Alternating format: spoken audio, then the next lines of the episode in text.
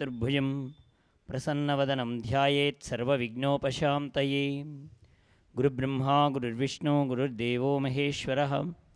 गुरुसाक्षात् परब्रह्मा तस्मै श्रीगुरवे नमः। यो नित्यमच्छुदपदाम्भुजयुग्मरुक्मां व्यामोहतस्थधितराणि तृणायमेनि अस्मद्गुरोर्भगवतोऽस्य दयेकसिन्धो। रामानुजस्य चरणौ शरणं प्रपद्ये। ॐ नमो ब्रह्मादिभ्यो ब्रह्मविद्यासम्प्रदायकर्तृभ्यो वंशऋषिभ्यो महभ्यो नमो गुरुभ्यः। सर्वोपप्लवरहितः प्रज्ञानघनः प्रत्यगर्धो ब्रह्मैवाहमस्मि ब्रह्मैवाहमस्मि। आनन्दैकरसप्रसारविलसन्मन्दस्मितास्यम्।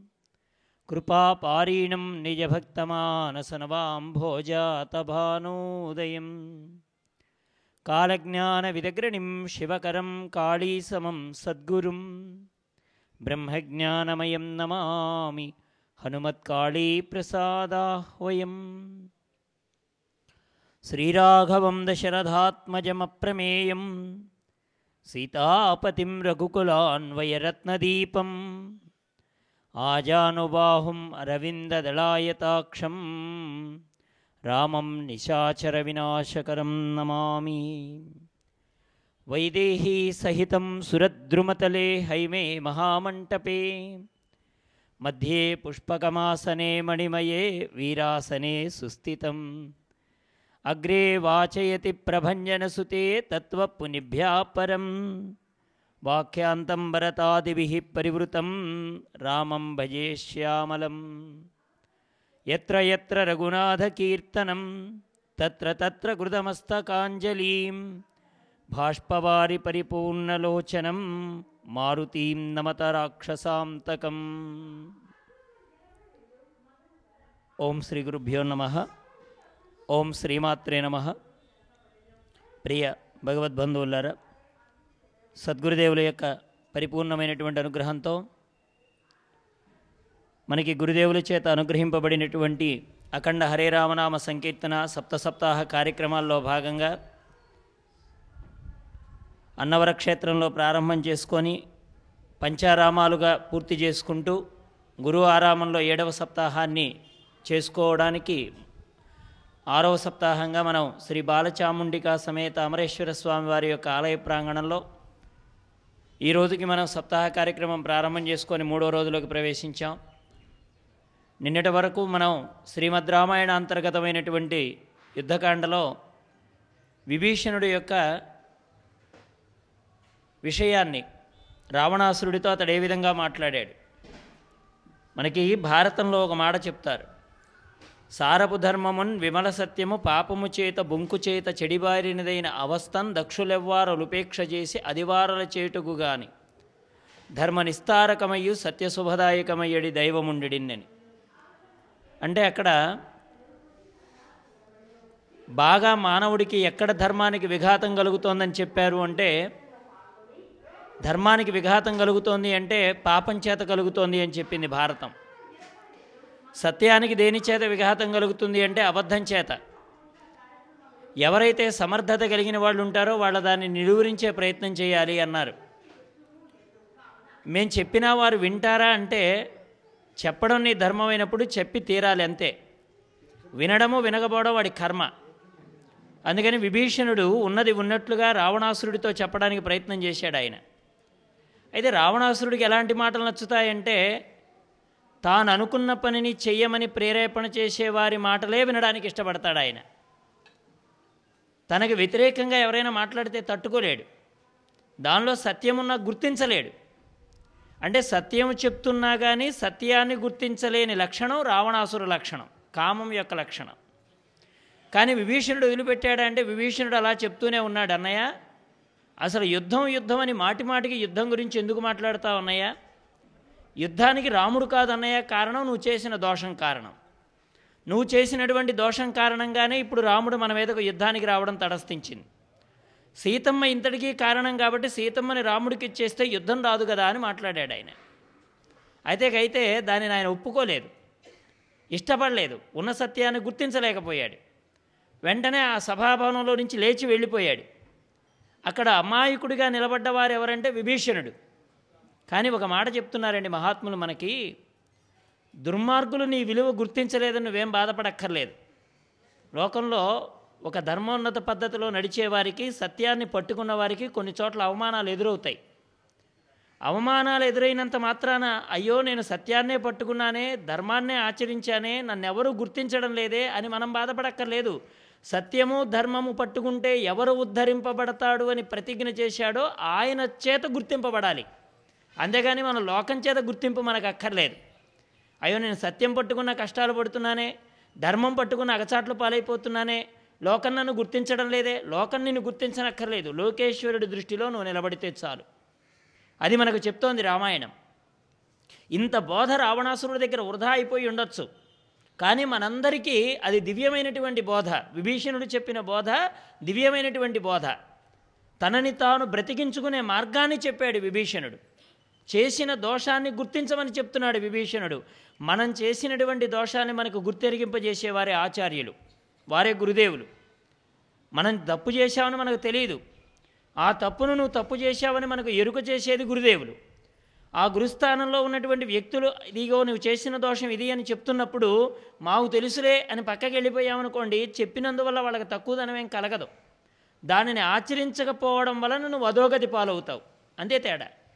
విభీషణుడు తానేం బాధపడలేదు. తన అన్నయ్య సభలో నుంచి వెళ్ళిపోయాడే. నేను చెప్పే మాట వినలేదే అని తనకేం అనిపించలేదు.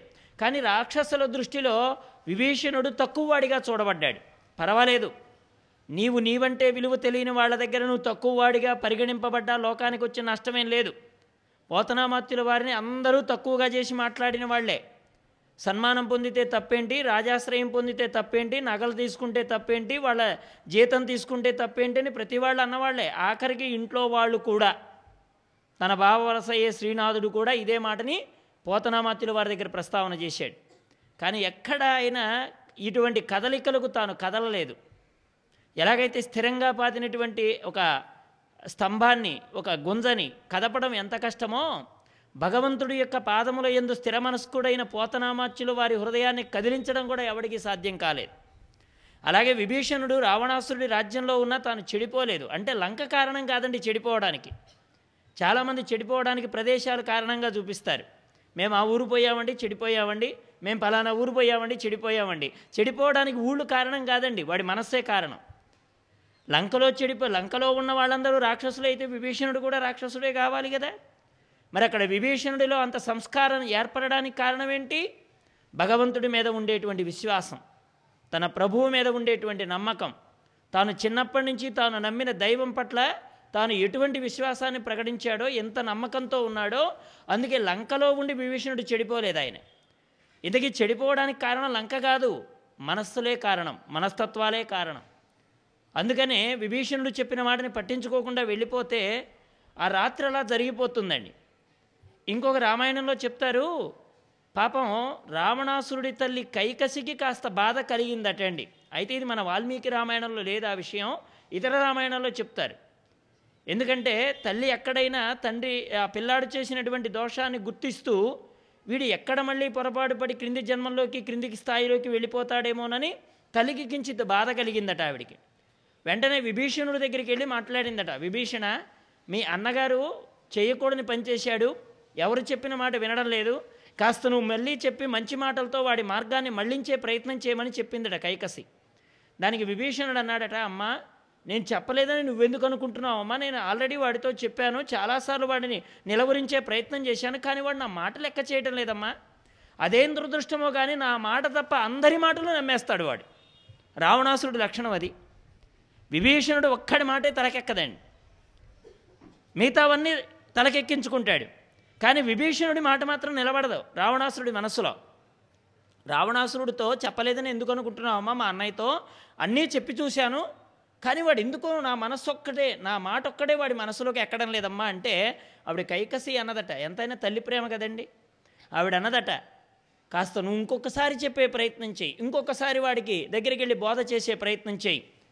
అంటే అప్పుడు రావణాసురుడిని మళ్ళీ మనస్సు బాగుపరచడం కోసం కైకసి మాటలు విన్నటువంటి విభీషణుడు రావణాసురుడి మందిరానికి వెళ్ళాడు అని ఇతర రామాయణాల్లో ఉంది. అయితే వాల్మీకి రామాయణంలో అలా లేదండి. తన అన్న వినకుండా వెళ్ళిపోయినందుకు బాధ కలగకపోగా అయ్యో ఇంకా సత్యాన్ని గుర్తించలేకపోతున్నాడే మా అన్నయ్య అనవసరంగా వీడు రాముడి చేతిలో వధని పొందుతాడే అని ఎవరూ చెప్పకుండానే విభీషణుడు తనంత తానుగా మళ్ళీ రావణాసురుడి మందిరానికి వెళ్ళాడండి. అది విభీషణుడు యొక్క గొప్పదనం మహాత్ముల యొక్క మనస్సు ఎలా ఉంటుందో మలయాళ స్వామి వారు చెప్పేవారు. మనందరం విన్న కథలేనండి అవన్నీ. మహాత్ములు చెప్పకపోతే మనకెలా తెలుస్తుంది? సాధువు గారు నదిలో స్నానం చేస్తుంటే ప్రవాహంలో తేలు కొట్టుకుపోతుంటే అయ్యో తేలు కొట్టుకుపోతోంది అని దాన్ని తీసి ఒడ్డునేయడానికి ప్రయత్నం చేస్తుంటే అది ఆయన చేతిని కుడుతూ ఉంటే మరలా విసిరి మళ్ళీ ప్రవాహంలో వేస్తూ ఉన్నాడు ఆయన మళ్ళీ పట్టుకుని ఒడ్డుకు వేయాలని ప్రయత్నం చేస్తూనే ఉన్నాడు అది కుడుతూనే ఉంది. అది చూసిన కొంతమంది అడిగారు ఏమండి ఎందుకండి ఆ తేలును అలా ఒడ్డునేయాలని ప్రయత్నం చేస్తారు? అది మీ చేతిని కుడుతుంది కదా అంటే అప్పుడు ఆ మహాత్ముడు చెప్తాడట ఎన్నిసార్లు ప్రయత్నం చేసినా కుట్టే గుణం అది ఎలా మానుకోలేదో దానికి ఆ పట్టుదల ఎంత గట్టిగా ఉన్నదో నేను కూడా అది కుట్టినప్పుడల్లా నేను దాన్ని ఒడ్డును వేయకుండా ఎందుకు ఉండాలి అని నాకు పట్టుదల పెరుగుతూ ఉంది దానికి కుట్టడంలో పట్టుదల నాకు దాన్ని ఒడ్డును వేయడంలో పట్టుదల అన్నారట. మహాత్ముల దృష్టి కూడా అలాంటిదే. ఎన్ని దోషాలు చేస్తున్నా వాళ్ళని మనల్ని ఎందుకండి పట్టుకొని ఇలా ఒడ్డునేయాలని చూస్తారంటే మన పట్టుదల కుట్టడం అయితే వాళ్ళ పట్టుదల ఒడ్డును వేయడం. పట్టుకున్న వాడిని ఎలాగైనా దరి చేర్చాలనే ప్రయత్నం మహాత్ములది. మనమేమో విన్నంత వరకు వింటాము మళ్ళీ ఎక్కడో చోట తేలుకుండిలాగా కనపడ్డ వస్తువుని ఎక్కడో కాటు వేయటూ ఉండడం మన లక్షణం. ఆ లక్షణాన్ని కూడా ఓర్చుకొని ఒడ్డున వేయడం మహాత్ముల యొక్క మనస్సు వారి యొక్క దివ్యమైనటువంటి కృపకు నిదర్శనం అన్నమాట అది. అలాగే విభీషణుడు కూడా మళ్ళీ వెళ్ళాడండి. అన్నగారి దగ్గరికి వెళ్ళిపోయాడు. వెళ్ళిపోయి అక్కడ బ్రాహ్మణులు ఉన్నారు. ఎలాంటి వాళ్ళు? పూజలు చేస్తున్నారు. అక్కడ రావణాసురుడండి వైదికుడే. సమస్తమైన ధర్మాలు తెలుసు. కానీ తాను ధర్మమును క్రియారూపంలో చూపిస్తాడే కానీ దాన్ని అనుభవపూర్వకంగా తెచ్చుకోలేకపోయాడు రా రావణాసురుడు. క్రియలు చేస్తాడండి. పూజలు చేస్తాడు యజ్ఞాలు చేస్తాడు యాగాలు చేస్తాడు అభిషేకాలు చేస్తాడు శివలింగానికి బిల్వార్చనంతో పూజలు చేస్తాడు కానీ తనకి లోపల ఉండేటువంటి ఏ కర్మ అయితే క్రియ అయితే ఉందో దాన్ని చేస్తాడే కానీ జ్ఞానంగా దాన్ని అనుభవంలోకి తెచ్చుకోవడంలో రావణాసురుడు కాస్త కర్మ దగ్గరే ఆగిపోయాడేమో అనిపిస్తోంది రామాయణంలో. ఇన్ని పూజలు చేసిన వాడే ఇన్ని క్రియలు చేసిన వాడే కానీ ఉండకూడని విషయం ఒకటి జ్వరబడమే కాకుండా ఎవరు చెప్పినా వినకపోవడం అతని యొక్క లక్షణం. అందుకే రామాయణంలో ఓ మాట చెప్తారు. ఆంజనేయ స్వామి వారు సుందరకాండలో అంక లంకంతా వెతికొచ్చిన తరువాత లంక ఎలా ఉంది అని ఒక ప్రశ్న వేశాడు. ఆంజనేయ స్వామి వారిని అడిగాడు రామచంద్రమూర్తి. అగ్నిహోత్రాచ్చ వేదాచ్చ రాక్షసానాం గృహే గృహే అని చెప్పాడట ఆయన. ఏం చెప్పమంటావు రామచంద్ర? అగ్నిహోత్రము వెలగని కొంపలేదు లంకలో. ప్రతి ఇంట్లో అగ్నిహోత్రం వెలుగుతూనే ఉంది. వేదాధ్యయనము చేయని నోరు లేదు. ప్రతివాడి నోటి వెంట వేదం పలుకుతూనే ఉంది. అగ్నిహోత్రాచ్చ వేదాచ్చ రాక్షసానాం గృహే గృహే. ప్రతి ఇంట్లో కూడా అగ్నిహోత్రము వేదం వినబడుతుంది అన్నాడండి ఆంజనేయ స్వామివారు. అప్పుడు అనుకున్నాడట రామచంద్రమూర్తి అగ్నిహోత్రము వేదము ఉండే చోటకి నా బాణం ఎలా వేయగలను అనుకున్నాడటండి ఆయన. అగ్నిహోత్రము వేదం తన స్వరూపమే కదా? మరి అటువంటిది తాను బాణ బాణం ఎలా వేయగలడు? వెంటనే ఆంజనేయ స్వామి వారు చెప్పారట దయా సత్యం చ శౌచం రాక్షసానాం న విద్యతే. రామచంద్ర రాక్షసులకు దయ అంటే ఏంటో తెలియదయా సత్యం అంటే ఏంటో తెలియదయా శౌచం అంటే ఏంటో తెలియదయా ఈ మూడూ తెలియకుండా వాళ్ళు అగ్నిహోత్రం వెలిగిస్తున్నారు వేదం చదువుతున్నారు అని చెప్పాడండి ఎప్పుడైతే మనస్సులో దయ ప్రవేశించకుండా ఉన్నదో సత్యమును వాడి నోటితో పలకడో అంతరేంద్రియ నిగ్రహాన్ని కలిగి ఉండడో అతడు వేదం చదివినా అగ్నిహోత్రం చేసిన దోషం దోషమే. రామాయణంలో నిర్ణయింపబడింది ఆ విషయం. అగ్నిహోత్రాచ్చ వేదాచ్చ రాక్షసానాం గృహే గృహే అంటే దయాసత్యం చ శౌచం రాక్షసానాం న విద్యతే వాళ్ళకి మూడూ తెలియదు అని హనుమ చెప్పాడటండి. అలాగే ఇక్కడ కూడా రావణాసురుడి మందిరంలోకి వెళ్ళగానే ఒక వేదం ఎలాగైతే రూపు పోసుకొని కనబడుతుందో కళ్ళకు క్రియారూపంలో అన్ని క్రియలు అక్కడ కనబడుతున్నాయండి. రావణాసురుడి యొక్క లంకలో పూజలు చేసేవాళ్ళు యజ్ఞములు ఆచరించేవాళ్ళు అక్కడక్కడ బ్రాహ్మణులు అగ్ని కార్యక్రమాలు చేయడానికి ఉద్యుక్తులైతున్నటువంటి వాళ్ళు ఇంతమందిని చూశాడు. విభీషణుడు తాను అనుకున్నాడు నేను ప్రవేశించింది మా అన్నగారి ప్రవేశమేనా? అంతఃపురానికే వెడుతున్నానా? మా అన్నగారు ఉండే దారిలోనే వెడుతున్నానా? అంటే అక్కడికి వెళ్ళేటప్పటికీ అదంతా కూడా క్రియాకలాపాలన్నీ కూడా వైదికంగా కనపడుతున్నాయి ఒక మంచి మాట చెప్పడానికి బయలుదేరొచ్చాడు ఆయన పూజితానాం దదిపాత్ర ఇచ్చా సర్పిభి సుమనోక్షతై మంత్రవేద విదో విప్రాం దదర్శాసు మహాబల. అక్కడక్కడ అగ్నిగుండాలు ఉన్నాయి హోమగుండాలు వెలుగుతున్నాయి పెరుగున్నది అక్షతలున్నాయి పువ్వులున్నాయి. వాటన్నింటితోటి స్వస్తివాచకం చేసి రావణాసురుడికి జయం కలగాలని అక్కడక్కడ ఉండేటువంటి బ్రాహ్మణులందరూ హోమాలు చేస్తున్నారండి. అంటే ఇతడికి జయం కలగాలి యుద్ధం జరగబోతోంది కాబట్టి ఇతడికి చక్కగా విజయం సాధించాలి ఇతడు అని అందరూ హోమాలు చేస్తున్నారు.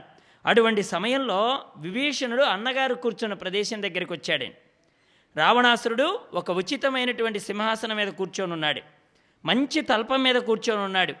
చుట్టూ మంత్రులందరూ కూర్చున్నారు.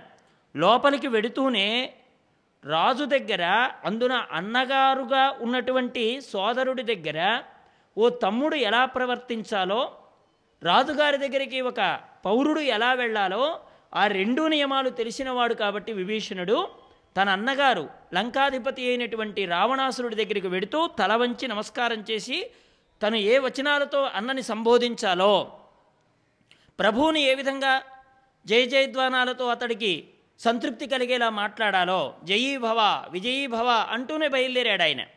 అలా వెళ్ళి రావణాసురుడి దగ్గర నిలబడగానే విభీషణుడిని కూర్చో అన్నాడు. కూర్చోమని సైగ చేశాడు విభీషణుడికి. ఓ మంచి మాట చెప్పడానికి విభీషణుడు వచ్చాడు. విన్నా వినకపోయినా మంచి చెప్పడం మహాత్ముల లక్షణం అండి. వింటే మన బ్రతికే పండుతుంది. వినకపోతే నష్టమేం లేదు. కానీ మంచి చెప్పకుండా ఉన్నారనే భావన వాళ్ళకి రావడానికి వీల్లేదు. అందుకే మా గురువుగారు చెప్పేవారు లోకంలో ఎవ్వరూ చేయని త్యాగం ఎవరు చేస్తారంటే గురుదేవులు చేస్తారు. ఏమిటా త్యాగం అంటే లోకంలో ఎవరు తన ఆయుష్ని దానం చేయరు ఎదుటివారికి. ఎవరైనా ఉన్నారంటే పురాణాల్లో చూస్తాం మా ఆయుష్ పర్వాలేదండి మీరు తీసుకోండి అనేవాళ్ళు. అంతేగాని తల్లిదండ్రులు కూడా నోటి మాటగానే అంటారు నా ఆయుష్ పోసుకొని నూరేళ్ళు బ్రతకరా అంటారు. కానీ ఎవరి ఆయుష్ మీద వాళ్ళకి తీపి ఎక్కువే. ఎవరికి వాళ్ళకు ఇంకో సంవత్సరం బతికితే బాగుండని అనుకుంటారు. కానీ తన జీవితాన్ని కూడా లెక్క చేయకుండా వాక్ ప్రవాహం ద్వారా శిష్యుల యొక్క మనస్సుల్ని మార్చడానికి ప్రయత్నం చేసి తన శరీరంలో ఉండే శక్తినంతా ధారపోసేవారు గురుదేవులే. అలాగే మహాత్ములు కూడా అదే త్రోవ. విభీషణుడు కూడా వచ్చి ఒక మంచి మాట చెప్పడానికి వచ్చాడు ఆయన. అన్నయ్య నిన్నటి రోజున సభలో నేను చెప్తూ ఉంటే వెళ్ళిపోయావు కదా అన్నయ్య?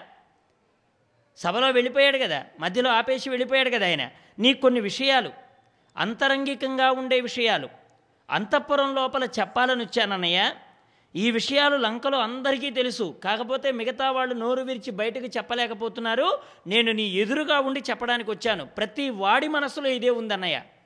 కానీ నీ మెప్పు కోసం వాళ్ళ అంతరంగాల్లో ఉన్న విషయాల్ని దాచిపెట్టి నీ మేలు కోరేటట్లుగా నీకు అనుకూలమైన విషయాలే వీళ్ళు పలుకుతున్నారే తప్ప వీళ్ళ అందరి మనస్సుల్లో ఉంది ఒకే విషయం.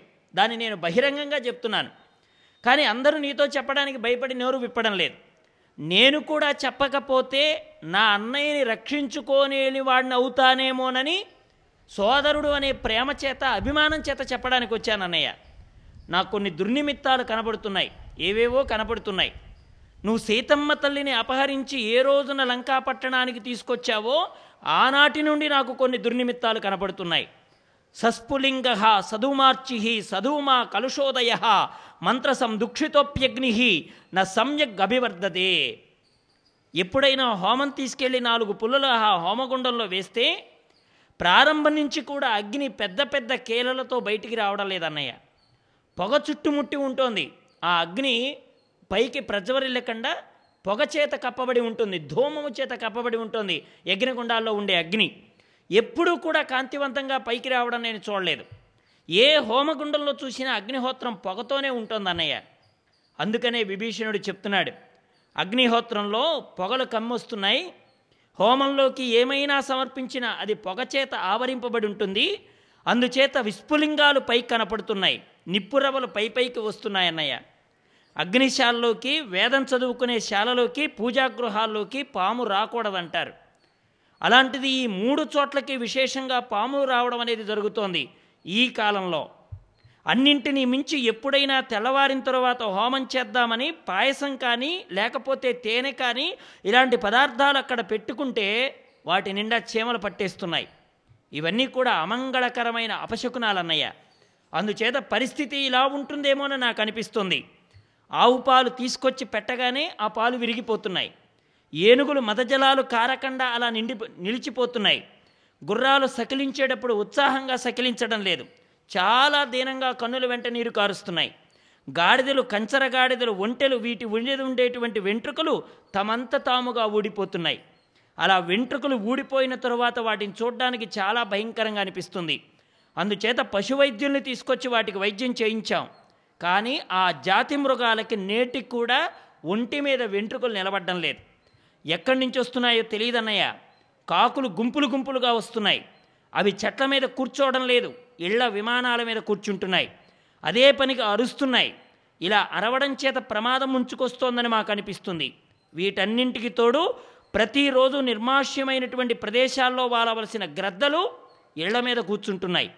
రాత్రివేళ అయ్యేటప్పటికీ తెల్లవారేటప్పటికీ అరణ్యంలో ఉండవలసిన నక్కలు ఊరి బయట పొలిమేరల్లోకి వచ్చి లంకాపట్టణం వైపు చూసి పెద్దగా అరుస్తున్నాయి. క్రూరములైన మృగాలన్నీ భయంకరమైన ధ్వనులు చేస్తున్నాయి. అందువల్ల అన్నయ్య నా మాట విను. నేనొక యథార్థమైన విషయం చెప్తున్నాను. మనం సీతమ్మ తల్లిని తీసుకెళ్ళి రామచంద్రమూర్తికి అప్పచెప్పేద్దాం. ఏ సీతమ్మను తెచ్చిన తరువాత ఇటువంటి దుష్టమైన నిమిత్తాలు కనబడుతున్నాయో అటువంటి నిమిత్తాలు ఉపశాంతిని పొందాలంటే సీతమ్మని తిరిగిచ్చేద్దాం అనేటప్పటికీ రావణాసురుడు విభీషణుడి వైపు కొరకరా చూసి ఎక్కడ కనపడుతున్నాయి రా ఇవన్నీ నీకు? నాకు కనపడడం లేదే? రావణాసురుడు అంటున్నాడు. ఇవన్నీ నీకేనా కనపడుతున్నాయి నాకు కనపడడం లేదే? అని ఒక్క మాటతో తేల్చేశాడే దుర్మార్గుడికి ఎదురుగా కనపడే దుర్నిమిత్తాలు కూడా కనపడవు. ఎందుకంటే వాడు చేసేవన్నీ కూడా సక్రమమైనవే అనుకుంటాడు. ఒక దృష్టితో ఉన్నటువంటి వాడికి ఎదురుగా ఉండేటువంటి ప్రకృతిలో గోచరించేటువంటి వైపరీత్యాలు వాడు గుర్తించలేడు. ఎందుకని? గుడ్డివాడికి ఉన్న వస్తువు ఉన్నట్టుగా ఎలా కనపడదో అలాగే ఇక్కడ కూడా ఇంత కామంతో కళ్ళు మూసుకుపోయినటువంటి రావణాసురుడికి విభీషణుడికి కనపడినటువంటి విపరీతాలు తన కళ్ళకు కనిపించడం లేదంటున్నాడు ఆయన. నాకు కనపడడం లేదే అన్నాడు ఆయన. తేలిగ్గా మాట్లాడేశాడు. ఇంత తలకొట్టుకు చెప్తే తానన్నాడు ఇటువంటి శునకాలు ఎక్కడా లేవు లంకలో అన్నాడు. అటువంటివి ఎక్కడా కనబడడం లేదు. మరొక మాట చెప్తున్నాను. రాముడు యుద్ధానికి దేవేంద్రుణ్ణి తీసుకొచ్చినా నేను సీతని తిరిగి ఇవ్వను. ఇది నా నిర్ణయం. చెప్పేస్తున్నాను. నీవు ఇక్కడి నుంచి బయలుదేరి వెళ్ళొచ్చు. సీతమ్మను ఇవ్వనన్నదే నా నిర్ణయం. నువ్వు మాటి మాటికి రావద్దు. సభలో ఉంటే సభలోకి అంతఃపురంలో ఉంటే అంతఃపురంలోకి ఆంతరింగికంగా ప్రవేశ మందిరాల్లోకి వచ్చి ఇలా నా మెదడును తినేయకం. నీ కనపడ్డవేవి నాకు కనపడడం లేదు. ఎందుకంటేనండి మహాత్ములు అక్కడ వాళ్ళు చెప్పేటువంటివన్నీ కూడా శాశ్వతమైనటువంటి సత్యాలు. కనబడుతున్నవే. కానీ కనబడుతున్న దాన్ని గుర్తించడానికి అతడి మనస్సు అంగీకరించాలి కదా తాను చేసింది దోషమని తాను చేసింది దోషమని అంగీకరించే స్థితిలో లేడు ఆయన. అందువల్ల ఈ దుర్నిమిత్తాలు కూడా తన కళ్ళకు కనిపించడం లేదు. పాపం విభీషణుడు ఏం చేస్తాడు చెప్పండి? ఒకటికి రెండు మార్లు చెప్పాడు. చాలామంది అంటారు ఆపత్కాలంలో అన్నని విడిచేసి శత్రుపక్షంలో చేరిన విభీషణుడు ఏమంత ధర్మాత్ముడని మాట్లాడేవాళ్ళు కూడా లేకపోలేదు. అనుకున్నాం కదా ఈ మధ్య రావణాసురుడికి చాలా ఎక్కువ మంది తయారైపోతున్నారని. అందులో వాళ్ళు కొన్ని కొన్ని ప్రశ్నలు అడిగేవి చూస్తుంటే ఏమండి రావణాసురుడట లంకలోడట అమ్మని తాకలేదట రావణాసురుడు గొప్పవాడా? లంకకు వచ్చిన తర్వాత రాముడు అమ్మవారిని తన అయోధ్యకు తీసుకెళ్ళబోయే ముందర అగ్ని ప్రవేశం చేయమని అడిగాడే అగ్ని ప్రవేశం చేయమన్న రాముడు గొప్పవాడా? లంకకు తీసుకెళ్ళి తాకకుండా ఉన్న రావణాసురుడు గొప్పవాడా? మా రావణాసురుడే గొప్పోడు అని పెట్టే పెడుతున్నారండి ఈ మధ్య మాధ్యమాల్లో. చూస్తున్నారో మీరు చూడడం లేదు. అంటే ఎలా తయారైపోయిందంటే నీ భార్యని వేరే వాడు పట్టుకెళ్ళినా పర్వాలేదన్నమాట. వాడు ఎందుకు తీసుకెళ్ళాడు? అంటే దానికి కొన్ని కారణాలు ఉన్నాయి వాడు ఎందుకు అలా ఎందుకు పట్టుకెళ్ళాడు? అమ్మని ఎందుకు తాకలేదంటే తాకితే వాడు చస్తాడు. ఇప్పుడు చూడండి మన ఇంట్లలో కొన్ని వైర్లు ఉంటాయి. కొన్ని వైర్లు. ఇప్పుడు స్పీకర్కి పోయే వైర్ ఉందనుకోండి స్పీకర్కి పోయే వైర్ని నువ్వు ఏమాత్రం దీనికి గ్లౌజెస్ ఏం లేకుండా దాన్ని ముడేయచ్చు. వైరే అది రాగితేగే అక్కడ ఉండేది రాగితేగే దాని స్పీకర్కి వెళ్ళేటప్పుడు నువ్వు చేత్తోటి దాన్ని కలిపేయచ్చు. ఏం కాదు. ఇప్పుడు నేను ఇదే రాగితేగిన స్పీకర్ దగ్గర ముట్టుకున్నాను కదా అని పైన లైన్లో నుంచి రాగితీగ పోతుంటుందండి అది రాగితేగే దాన్ని ముట్టుకుంటావా? దాన్ని ముట్టుకుంటే నువ్వు ఉండవు. మరి ఇది రాగితీగే అది రాగితేగే. కానీ దానిలోకి వెళ్ళే పవర్ తక్కువ. కాబట్టి స్పీకర్ దగ్గర ఉండేటువంటి వైర్ని ముట్టుకున్నంత మాత్రం నీకేం కాదు. ఇదే రాగితీగ అది రాగితేగే రెండు రాగివే కదా అని ఇంట్లోకి పోయే వైర్ని నేను ఏ కవచాలు లేకుండా ముట్టుకుంటే నేను ఉండను అలాగే రావణాసురుడు కూడా ఇతరమైనటువంటి ఆడవాళ్ళను తాకినా వాడు భస్మం కాలేదంటే రావణాసురుని భస్మం చేసేంతటి తపశ్శక్తి ఆ స్త్రీమూర్తులలో లేకపోవడం ఒక కారణం. సీతని వాడు తాకకపోవడానికి కారణం వాడు చిన్న చిన్న వాటిని ముట్టుకుంటే వాడికి తట్టుకోగల శక్తి ఉందేమో కానీ అమ్మని ముట్టుకున్న మరుక్షణంలో వాడు భస్మమైపోతాడు. అసందేశాత్తు రామస్య తపసచ్ఛాను పాలనాత్ నత్వా దశగ్రీవ భస్మ భస్మార్హ తేజస అని రామాయణంలో మాట్లాడింది సీతమ్మవారు సుందరకాండలో. నా రాముడు ఆజ్ఞ ఇవ్వలేదు కాబట్టి నిన్ను బ్రతికుంచాను కానీ రావణ నా రాముడు గనక ఆజ్ఞ ఇచ్చి ఉంటే నా పాతివ్రత్య మహత్యం చేత బలం చేత నిన్ను ఏనాడో తగలబెట్టుండేదాన్ని అని మాట్లాడింది అమ్మ. అంటే ఇప్పుడు వాడు రావణాసురుడు ముట్టుకోకపోవడానికి రావణాసురుడు గొప్పతనం కాదండి. నేను ఇంట్లో వైర్ని తాకుండా నేను తిరుగుతున్నానంటే అది నా గొప్పతనమా? నేను ముట్టుకుంటే చస్తానని నా భయం. అంత మాత్రం నా గొప్పతనం కాదు. బయట ఉండే వైర్ దగ్గర మీరు చేపట్టుకున్నారు కదండి. ఇంట్లో వైర్ని ముట్టుకోవడం లేదు. అంటే ఆ వైర్ని ముట్టుకుంటే తాను చస్తాడు. అమ్మని ముట్టుకున్న రావణాసురుడు చస్తాడు. అందుకనే అమ్మను ఇష్టపరచేలా మనస్సును ఒప్పించి ఆవిడ్ని తాకితేనే వాడు చావడం. అందుకే వచ్చిన ప్రతిసారి తన మనస్సుని అంగీకరించమని ప్రార్థన చేస్తూ ఉంటాడు రామాయణంలో. నన్ను నా గురించి ఆలోచించమంటాడు. నేను ఎంత గొప్పవాడిని తెలుసుకోమంటాడు. నాకు భార్యగా ఉండడం నీ అదృష్టం అంటాడు. పట్టమైషువిగా నిన్ను నిలబెడతానంటాడు. ఇంతమంది రాణుల చేత ఊడిగం చేయిస్తానంటాడు. సంపదిస్తానంటాడు. ఐశ్వర్యం ఇస్తానంటాడు. బ్రతిమిలాడతాడు. బామాలతాడు. కాళ్ళు పట్టుకోవడానికి కూడా ప్రయత్నం చేస్తాడు. రావణాసురుడు. అటువంటి రావణాసురుడు ఎక్కడ? లోకం కోసం అమ్మని అగ్ని పరీక్ష అగ్ని పరీక్ష కూడా ఎందుకు పెట్టాడండి? మేము రామాయణం చదివేటప్పుడు మా గురువుగారు చెప్పేవారు లోకంలో ఏదైనా బాధ కలిగిందని నీకు ఎలా తెలుస్తుంది? ఎదుటివాడు చెప్తే తెలుస్తుంది. ఎవరో ఎదుటివా ఎదుటివాళ్ళు ఎవరో ఉన్నారండి ఆయన బాగా కడుపు నొప్పితో బాధపడుతుంటే ఎవరు చెప్పాలి ఆ విషయం? ఆయన చెప్పాలి. ఆయన చెప్పాలి ఏమండి నాకు కడుపులో నొప్పిగా ఉందండి అని చెప్పి చెప్తే మనకు తెలుస్తుంది. అలాగే అమ్మవారెక్కడైనా నన్ను రాముడు బాధ పెట్టాడని ఆవిడ నోడితో ఆవిడ చెప్పిందా? అగ్ని పరీక్ష చేయమంటే అమ్మ ఏమైనా దుఃఖించిందా?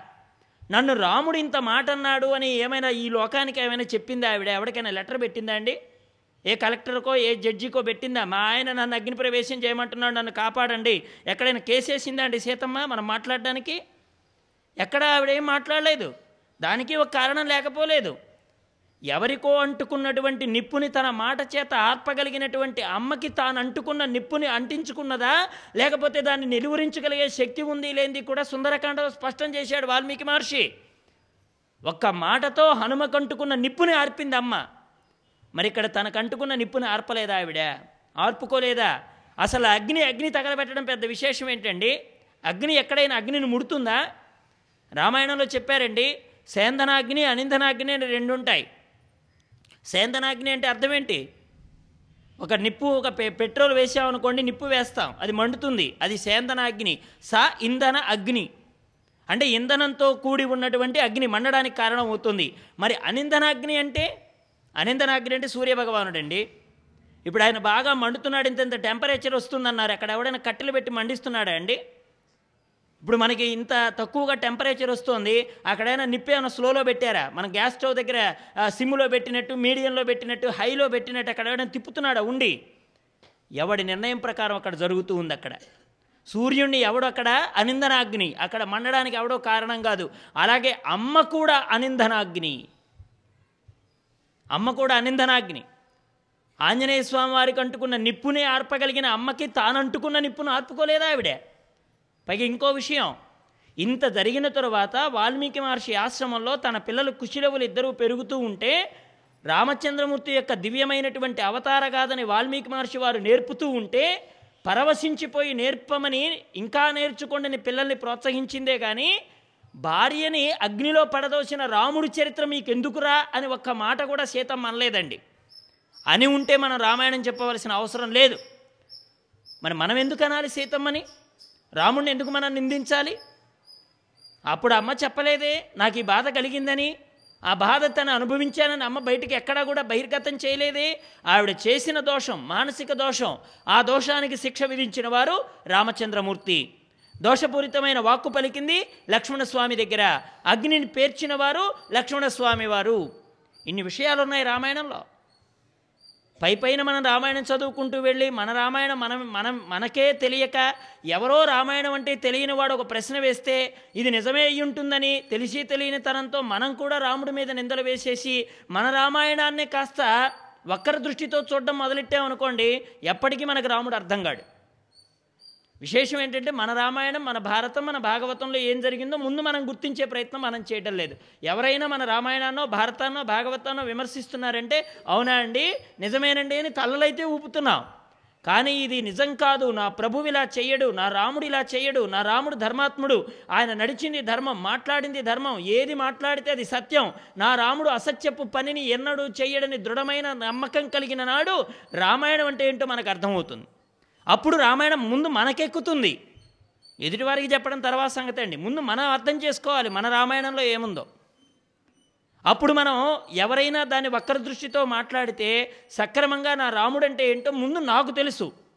నేను నమ్మాను అనుకోండి చూడండి పాలు పెరుగు రెండు కదిపిన తర్వాత అమ్మ చెప్తూ ఉంటారే అది పెరుగయ్యేంత వరకు కదపకుండా ఉండాలని. మనం పాలు పెరుగు కదిపి పెట్టి పెరుగయ్యేట్టుగా చేయడానికి సాధనలో కూర్చున్నాం. ఈ సాధనా క్రమంలో ఎవడో ఒకడు వచ్చి దాన్ని అలా కదిలించాడు అనుకోండి. అంటే రాముడు దేవుడు కాదేనో రాముడు ఇలాంటి పని చేశాడు రాముడు ఎలా దేవుడు అవుతాడనో సీతమ్మని ఇలాంటి పరీక్ష పెట్టాడు రాముడు ఎలా దేవుడు అవుతాడనో వాడు ఇలా కదపడం మొదలెట్టాడు అనుకోండి ఆ కదపడం మొదలైతే అది పాలకి పెరుక్కి కాకుండా ఎలా అయిపోతుందో ఇప్పుడు మన గతి కూడా అలాగే ఉంది. ఎందుకంటే మనకు సినిమాల్లో రామాయణం తెలుసు కానీ వాల్మీకి రామాయణం తెలియదు. వాల్మీకి రామాయణం పట్టుకొని వెళ్ళాలి అంటే అబ్బో పెద్ద గ్రంథం అండి ఎక్కడ చదువుతామంటారు పోనీ ఎవరైనా మహాత్ములు చెప్తే విందామంటే వినడానికి కూడా సమయం దొరకడం లేదు. పోనీ తెలుసుకుందామంటే ఆ అంత పెద్ద గ్రంథం ఎవడికి వస్తుందండి? రామాయణం పట్టుకోగానే ముందు నిద్ర వస్తుందండి అంటారు. కాబట్టి ఎప్పుడు తెలుస్తోంది మన గ్రంథాల్లో ఉండేటువంటి గొప్పదనం? విభీషణుడు చెప్తున్నాడు అక్కడ చెవిని ఇల్లు కట్టుకొని చెప్పాడు అన్నగారితో. పైగా విభీషణుని కూడా దూషించేవారు లేకపోలేదు. ఆపత్కాల సమయంలో ఏది? లంకను విడిచిపెట్టి రావణాసురుని విడిచిపెట్టి శత్రుపక్షంలో చేరాడండి. విభీషణుడు తిన్నింటి వాసాలు లెక్కబెట్టాడండి అనేవాడు కూడా లేకపోలేదు. మునిగిపోయేటువంటి పడవలో ఉన్నటువంటి వాడు మునిగిపోతోందని చెప్పి ఇంకో పడవని మార్చుకోమని చెప్పినవాడు వెర్రివాడు ఎందుకు అవుతాడండి? ఇది మునిగిపోయే పడవ అని తేల్చి చెప్పాడు. బ్రతకడానికి అవకాశం ఇచ్చాడు. రాముడనే నావ సిద్ధంగా ఉందన్నాడు. నువ్వు చేసిన దోషాన్ని గుర్తించమన్నాడు. ఆ రంధ్రాన్ని పూడ్చుకోవడం సీతమ్మని ఇచ్చేయడం ద్వారా జరుగుతుందని నిష్పక్షపాతంగా చెప్పాడు. ఇన్ని మాటలు చెప్పినా వినకపోవడం రావణాసురుడు తప్పు కాదంట కానీ విభీషణుడు వెళ్ళి రాముడు పక్కన చేరడం తప్పటండి. మాట్లాడుతూ ఉంటారు ఇప్పటికి కూడా చాలామంది రామాయణంలో. అందుకని విభీషణుడు వినకపోయినా చెప్పాడండి. కానీ రావణాసురుడే అసలు నువ్వు మాటి మాటికి నా దగ్గరికి ఎందుకు వస్తున్నావురా? వాడే అన్నాడండి. విభీషణుడు తనంత తానుగా వెళ్ళిపోలేదు ఆయన. అతడే అన్నాడు నీకు బుద్ధి ఉందా లేదా? నేను సభలో ఉంటే సభలోకి వస్తావు నేను అంతఃపురంలో ఉంటే అంతఃపురంలో వస్తావు ఆంతరిక మందిరంలోకి వస్తావు నాకు ఇష్టం లేని పని అంతా చెవిని ఇల్లు కట్టుకొని చెప్తూ ఉంటావు ఒకటే రకంగా నూరు పోస్తుంటావు సీతం తేవడం తప్పంటావు రాముడికి ఇవ్వమని చెప్తావు యుద్ధం రావడానికి నేనే కారణం అంటావు ఇన్ని ఉపద్రవాలకి నన్ను ఒక్కడనే వేలెత్తి చూపిస్తూ ఉంటావు అసలు నీలాంటి వాడు నా తమ్ముడేనా? ఇన్ని రకాలుగా మాట్లాడితే సత్యం ధర్మాన్ని పట్టుకొని ఉన్నాడు కాబట్టి ఓర్చుకున్నాడు ఆయన. ఇంకో మాట ఏమన్నాడు? బ్రా నాకు దేవేంద్రుడు వచ్చి చెప్పినా కానీ నేను ఇవ్వను. రాముడే కానీ రాముడు దేవేంద్రుడిని తోడు తీసుకునే రాని యుద్ధానికే సిద్ధపడని అసలు నేను సీతను ఇవ్వడం అనేది కల్లా. వాడు తేల్చి చెప్పేశాడే నువ్వు ఒకటికి వంద మాటలు వచ్చినా నా నిర్ణయం ఇదే. మరి విభీషణుడు ఏం చేస్తాడు చెప్పండి? ఒకటికి రెండు సార్లు చెప్పాడు ప్రయోజనం లేకపోయింది తల ఉంచుకుని వెళ్ళిపోయాడు ఆయన. ఎక్కడి నుంచి తరుముకుంటూ అశుభం వచ్చేస్తుందో చెప్పేస్తున్నారండి మహర్షుల వారు. ఎక్కడ అశుభం రావడానికి కారణం ఏంటి ఎక్కడెక్కడ అశుభం వస్తుందో అక్కడక్కడ ఒక చెప్పే వ్యక్తిని పెడుతున్నాడండి. ప్రతి చోట కూడా ఒక దోషపూరితమైనటువంటి సంఘటన జరిగిన దగ్గర ఒక మహాత్ముని నిలబెడుతుంది రామాయణం. బాగా ఆలోచించండి. వాలి దగ్గర తారం నిలబెట్టింది. రామాయణంలో వాలి దగ్గర తారం నిలబెట్టింది రామాయణం. వాలి దోషం చేశాడు. తప్పు చెప్పేవారు లేరా? సొంత భార్య కట్టుకున్నటువంటి భార్య తారం నిలబెట్టాడు వాల్మీకి మహర్షి. ఎందుకయ్యాలా రా సుగ్రీవుని తక్కువ చూపు చూస్తున్నావు? ఎవడో ప్రాపు సంపాదించి ఉంటాడు. రాముడనే ఆయన అరణ్యంలో తిరుగుతున్నాడట. ఈక్షోకుల వంశ ప్రభు అట ధర్మాన్ని నిలబెట్టడానికి వచ్చిన వాడట. దశరథుడి పుత్రుడట. ఇన్ని కార్యాలు చేశాడట. అలాంటి ఆయన ఒకవేళ ఆయన యొక్క సాంగత్యం ఆయన యొక్క అనుగ్రహాన్ని సుగ్రీవుడు సంపాదించి ఉంటాడు. అందుకే నిన్ను ఇప్పుడు కొట్టి దెబ్బలు తిన్నటువంటి వాడే కూడా రెండవసారి యుద్ధానికి రమ్మని పిలుస్తున్నాడు. కాస్త ఆలోచించమని చెప్పిందండి. తార విన్నాడా? తార ఉపదేశం ఎక్కిందా వాలికి? ఈనాడు రావణాసురుడికి ఉపదేశం చేయడానికి పక్కనే విభీషణుని పెట్టాడు. అంటే మహాత్ములండి ఎక్కడెక్కడ మనం జారిపోతామో ఆ జారిపోయే విధానాన్ని నీకు గుర్తింప చేయడానికి ఒక మహానుభావుని పంపిస్తాడు లోకంలో. అది భార్య రూపంలో ఉంటుందా కొడుకు రూపంలో ఉంటుందా గురు రూపంలో ఉంటుందా లేకపోతే నీకు ఒక ఆప్తవాక్యంగా ఎక్కడో ఒక చోట అప్రయత్నంగా వినపడుతుందా తెలియదు నీకు. అది కూడా నీ జీవితాన్ని బాగు చేస్తుంది. ఎక్కడో వినపడ్డ శబ్దం. దాన్ని అంగీకరించలేకపోయాడు కంసుడు. ఎనిమిదవ గర్భం నేను చంపేస్తోంది. అశరీరవాణి పలికింది. ఎవడు పలికాడో తెలియదు. కానీ యథార్థమని అనిపిస్తుంది. ఎనిమిదవ గర్భం చంపుతోందట. వెంటనే వాడించేశాడు. మంచిగా మారడానికి ప్రయత్నించకపోగా ఎనిమిది గర్భాలు చంపుతానని కూర్చున్నాడండి రా కంసుడు. అంటే ప్రతి చోట ఒక హితోపదేశం చేసేవాడిని పక్కనే పెడతాడు. దోషం ఎక్కడుంటుందో ఆ దోషాన్ని గుర్తింపు చేయడానికి వీలుగా హితోపదేశాన్ని కూడా పెడతాడు. ఆ హితోపదేశము నాకు సంబంధించింది అని అనుకోకపోవడం మనం పాపం చేయడానికి నిదర్శనం. మనం రావణాసురుడు యొక్క లక్షణాన్ని పొందడానికి నిదర్శనం. వెంటనే విభీషణుడు అనుకున్నాడు ఇలాంటి వాడికి మంచి చెప్పడానికి నేను ప్రయత్నం చేసింది తన కుటుంబం నాశనమైపోవడానికి తన బిడ్డల కన్యాదానం చేయడానికి తన పీటల మీద కూర్చునే అదృష్టాన్ని పోగొట్టుకోవడానికి తన అకాల మృత్యు వచ్చి పట్టుకోవడానికి హేతువు ఎక్కడుందో చెప్పేస్తున్నాడండి మహాత్ములు. మనస్సు నిరంతరం కూడా పరకాంత ఎందు ఉండడం చేత చాలా మంచివాడైనటువంటి సోదరుడు చెప్పిన మాట వినిపించకపోవడం చేత రోజు రోజుకి రావణాసురుడు మరణానికి దగ్గరైపోయాడు. ఇప్పుడు మరణం రావణాసురుడు ప్రత్యేకంగా వచ్చింది కాదండి వాడు తెచ్చుకుంటున్నాడు. మరణం తెచ్చుకుంటున్నాడు. రోజు రోజుకి ఒక్కొక్క రోజు దగ్గరికి వెళ్ళిపోతున్నాడు. రావణాసురుడు ఒకసారి అందరినీ సభాభవనానికి రమ్మల రావాల్సిందని కబురు పెట్టేశాడు. ఒక గొప్ప రథం ఎక్కాడు. చంద్రమండల సభ సన్నిభమైనటువంటి గొడుగు పట్టుకున్నారు అందరూ కలిసి. ప్రక్కన నిలబడి వింజామరలు వీస్తుంటే రకరకాల వాహనాలు ఎక్కి అందరూ వచ్చారు. రావణాసురుడు పిలుస్తున్నాడు కదా అందరూ వచ్చేశారు. అందరినీ సభా మండపంలో కూర్చోబెట్టి నేను సీతమ్మని తీసుకొచ్చిన మాట పరమ వాస్తవం ఇప్పుడు ఒప్పుకుంటున్నాడండి. అంద ఎందుకంటే ఇప్పుడు వీళ్ళందరి సాయం కావాలి తనకి. వీళ్ళందరికీ తనకు సపోర్ట్ కావాలి. ఆ రోజు నేనొక్కడిని చాలు నా తపస్సు చాలు నేను సీతను ఏ విధ విధంగా మనస్సు మార్చినా పరం చేసుకుంటాను అప్పటిదాకా వీళ్ళకి చెప్పడం ఎందుకు అనుకున్నాడు రావణాసురుడు. అప్పటిదాకా వీళ్ళకి ఎవరికీ తెలియనివ్వలేదు. ఎప్పుడైతే హనుమంతుడు వచ్చాడో అక్షకుమారుని చంపాడో లంక నాశనం అయిపోయిందో అప్పుడు విచారణ బయలుదేరింది. ఇంతమందిని కూర్చోబెట్టి ఈనాడు చేసిన దోషాన్ని పది మంది ముందు సిగ్గు లేకుండా ఒప్పుకోవలసి వచ్చింది. పరమ వాస్తవాన్ని చెప్తున్నానన్నాడు రావణాసురుడు. నేను సీతమ్మని తీసుకొచ్చిన మాట వాస్తవం. ఈ విషయం కుంభకర్ణుడికి తెలియదు అన్నాడు ఈ విషయం కుంభకర్ణుడికి తెలియదు. ఎట్లాంటి అన్నగారంటేనండి తమ్ముడికి కూడా తెలియకుండా దోషం చేసి దోషం చేసిన తర్వాత ఒరే తమ్ముడు నన్ను చంపడానికి నలుగురు వస్తున్నారా? నువ్వు తోడురా అని పిలిచేవాడే రావణాసురుడు అంటే ఉన్నది ఉన్నట్టుగా చెప్పే అన్నలు కొంతమంది ఉంటారు. పనిచేసి కర్మ వచ్చి మీద కూర్చున్న తర్వాత తమ్ముళ్ళని తెచ్చుకొని నా బలగం ఇంత ఉందిరా ఎవడొస్తాడో రెండిరా అని పిలిచేవాళ్ళు కొంతమంది ఉంటారు. రామాయణంలో ఎన్ని విషయాలు చెప్పారు వాల్మీకి మహర్షి. రామచంద్రమూర్తి ఒకటే మాట అంటాడు లక్ష్మణస్వామితో లక్ష్మణ ఈ రాజ్యాన్ని నేను స్వీకరిస్తానని మాట ఇచ్చాను నాన్నగారికి నన్ను రా రాజుని చేయడానికే ఆ ఏది విషయాన్ని చెప్పడానికే నాన్నగారు నన్ను పిలిచారు. లక్ష్మణ నేను సింహాసనం అధిష్ఠించానంటే ఆ సింహాసనం నీది. నా తమ్ముడైన భరతుడిది. ఇంకో తమ్ముడైన శత్రుఘ్నుడిది. మీ ముగ్గురికి రాజ్యం మీ ముగ్గురికి భోగం. ఈ భోగాన్ని నన్నొక్కడిని కారణంగా పెట్టి నాన్నగారు నాకు రాజ్య పట్టాభిషేకం చేస్తున్నారు. భోగాలు మీవి. పాలకుడిగా నేనుంటాను. మీ అందరికీ ఆనందం కోసమే నేను సింహాసనాన్ని స్వీకరిస్తున్నానన్నవాడు రామచంద్రుడైతే ఒరే నేను సీతం తెచ్చానురా నువ్వు చచ్చినా పర్వాలేదు నా కొడుకు చచ్చినా పర్వాలేదు నా తమ్ముడు చచ్చినా పర్వాలేదు లంకలో ఎవడు చచ్చినా పర్వాలేదు. నేను మాత్రం సీతను విడవను అని చెప్పిన పరమ దుర్మార్గపు అన్నగారు రావణాసురుడు. భోగాలన్నీ తమ్ముళ్ళ కోసం అని చెప్పి రాజ్యాన్ని అధిష్ఠించ అడి అధిష్ఠిస్తానన్నవాడు రామచంద్రమూర్తి అయితే నేను కామాన్ని అనుభవిస్తాను మీరు నాశనం అయిపోండి అని చెప్పిన వాడండి రావణాసురుడు. ఇప్పుడు ఏ అన్నల ప్రాపులో మనం ఉన్నాం? రామాయణం అదే అడుగుతోంది. అటువంటి వాడిని తక్షణం విడిచేయాలి. రావణాసురుడు వీళ్ళందరినీ సభ పెట్టి ఏం చెప్పాడో తెలిసినా? మాకు చెప్పలేదు సరే ఇంట్లో మీ తమ్ముడికైనా చెప్పావా లేదా అంటే వాడు అప్పుడు చెప్పాడు చావు కబురు చల్లగా చెప్పినట్టు నేను మా తమ్ముడికి కూడా చెప్పలేదు కుంభకర్ణుడికి కూడా చెప్పలేదు. నేను తీసుకొచ్చినప్పుడు కుంభకర్ణుడు నిద్రపోతున్నాడు. పాపం వాడికి ఓ లక్షణం ఉంది నిద్రపోతున్నాడు. ఎందుకు చెప్పలేదంటే ఏదో ఒక సాకు ఉండాలి కదండి. కొంతమంది ఉంటారండి ఇంటికి వచ్చి పెళ్ళి కార్డు ఎవరో కానీ అంటారు ఏమంటారు తెలిసిన మనిషి కనపడ్డప్పుడు నేను మీ ఇంటికి వచ్చానండి. ఆ సమయంలో మీరు తాళం వేసి ఉంటారు వీళ్ళు వస్తారని ఇరవై నాలుగు గంటలు తీసి పెట్టుకుంటారు ఏంటండి? తాళం వేసి ఉంటుంది. ఎప్పుడోసారి ఇంటి ఇల్లు అన్న తర్వాత తాళం వేయకుండా ఎట్లా ఉంటుందండి? పాప మీ అనుకుంటారు ఓహో నేను తీర్థానికి పోయినప్పుడు వచ్చి ఉంటారు. లేదా ప్రార్థనకు పోయినప్పుడు వచ్చి ఉంటారు. అసలు వీళ్ళు వచ్చింది లేదు ఏం లేదు. కానీ వాళ్ళలో ఒక భ్రమ భ్రమ కలిగించాలి. ఏంటది? నేను ఇందుకోసం మేము మీ ఇంటికి రాలేదు అనేటువంటి భావన కలిగింప చేయాలి రావణాసురుడు కూడా అలాగే.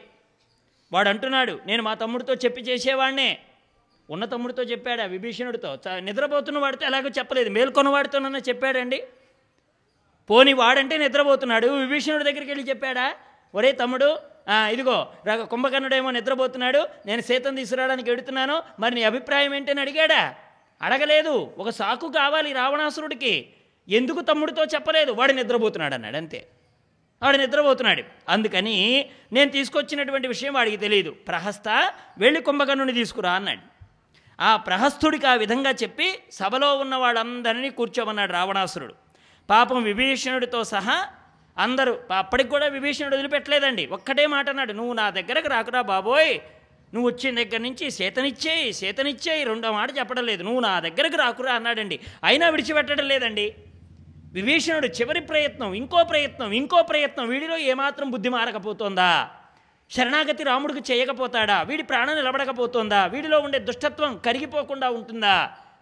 అనే ఆశ అండి చిన్న ఆశ విభీషణుడికి. ఇక అందరూ తమ తమ నామధేయాలు చెప్పుకున్నారు. అందరూ కూర్చున్నారు. కూర్చున్న తర్వాత సభామండపాన్ని వచ్చేసి అందరూ కూర్చున్న తర్వాత రావణాసురుడు ఒక విచిత్ర విచిత్రమైన విషయం చెప్పాడండి. రామాయణం మొత్తం మీద బహుశా రావణాసురుడు సిగ్గు లేకుండా సభలో చెప్పిన విషయం అండి ఇది. సిగ్గు లేకుండా చెప్పాడు సిగ్గు పడకుండా చెప్పాడు. ఇంత నిష్పక్షపాతంగా ఉన్నది ఉన్నట్టు ఒప్పుకున్నాడు. ఏమన్నాడు?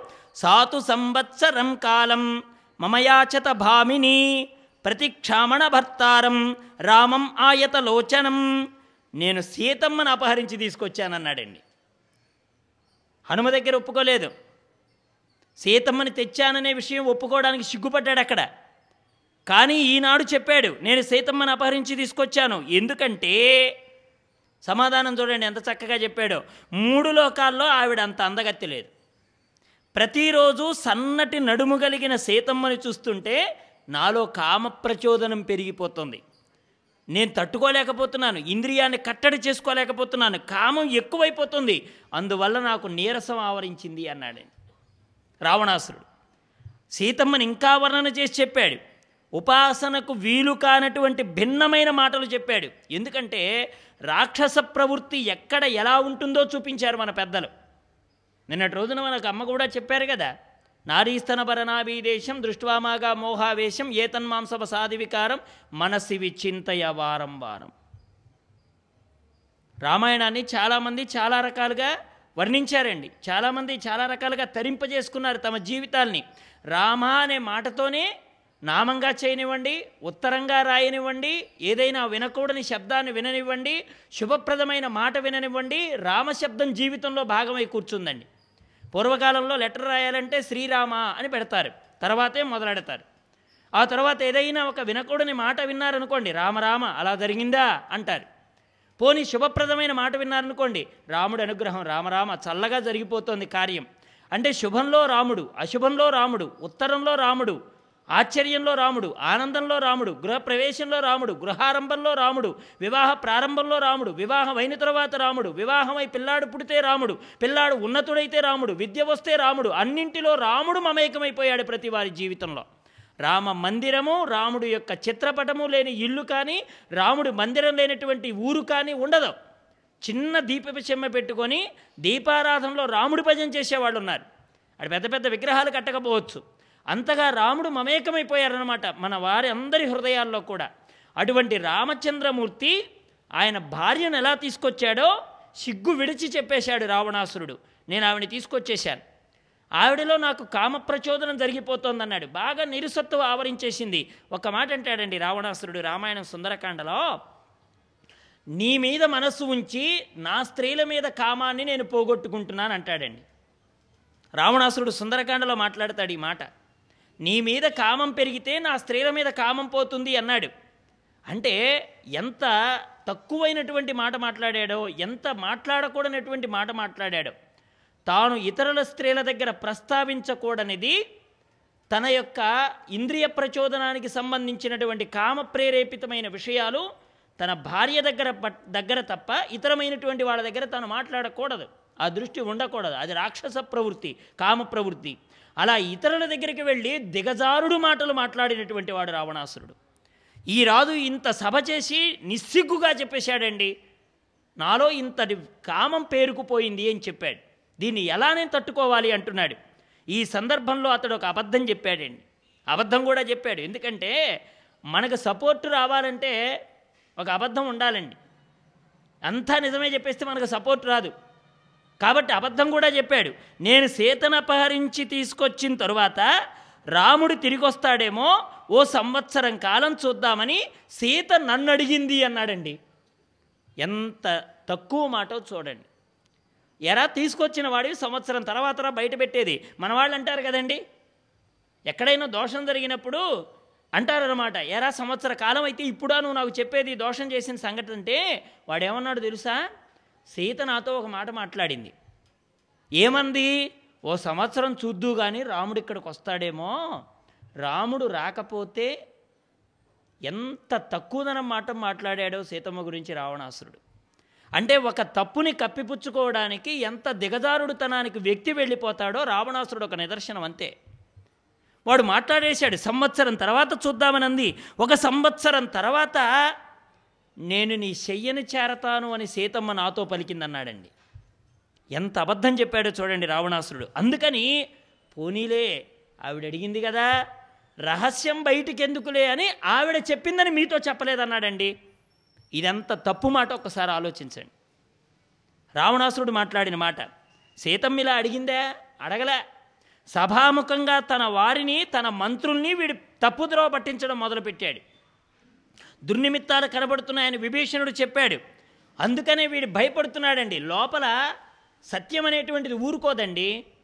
ఎక్కడో నువ్వు దోషం చేస్తున్నావని మహాత్ములు చెప్తున్నప్పుడు ఇది నీదే ఇది నీదే ఇది నీకే హెచ్చరిక ఇది నిన్నే హెచ్చరిస్తున్నారు. చూడండి ఒకసారి మనం గురుబోధ వింటూనే మాతాజీ గారి దివ్య బోధామృతం వింటూ ఉంటే ప్రతి వాళ్ళకి అనిపిస్తుంది ఇది నాకే ఇది నాలో ఉన్న గుణానికి హెచ్చరిక చేస్తున్నారు మాతాజీ గారు ఇది నన్నే అని ప్రతి వాళ్ళం వెతుక్కుంటున్నాం కదా.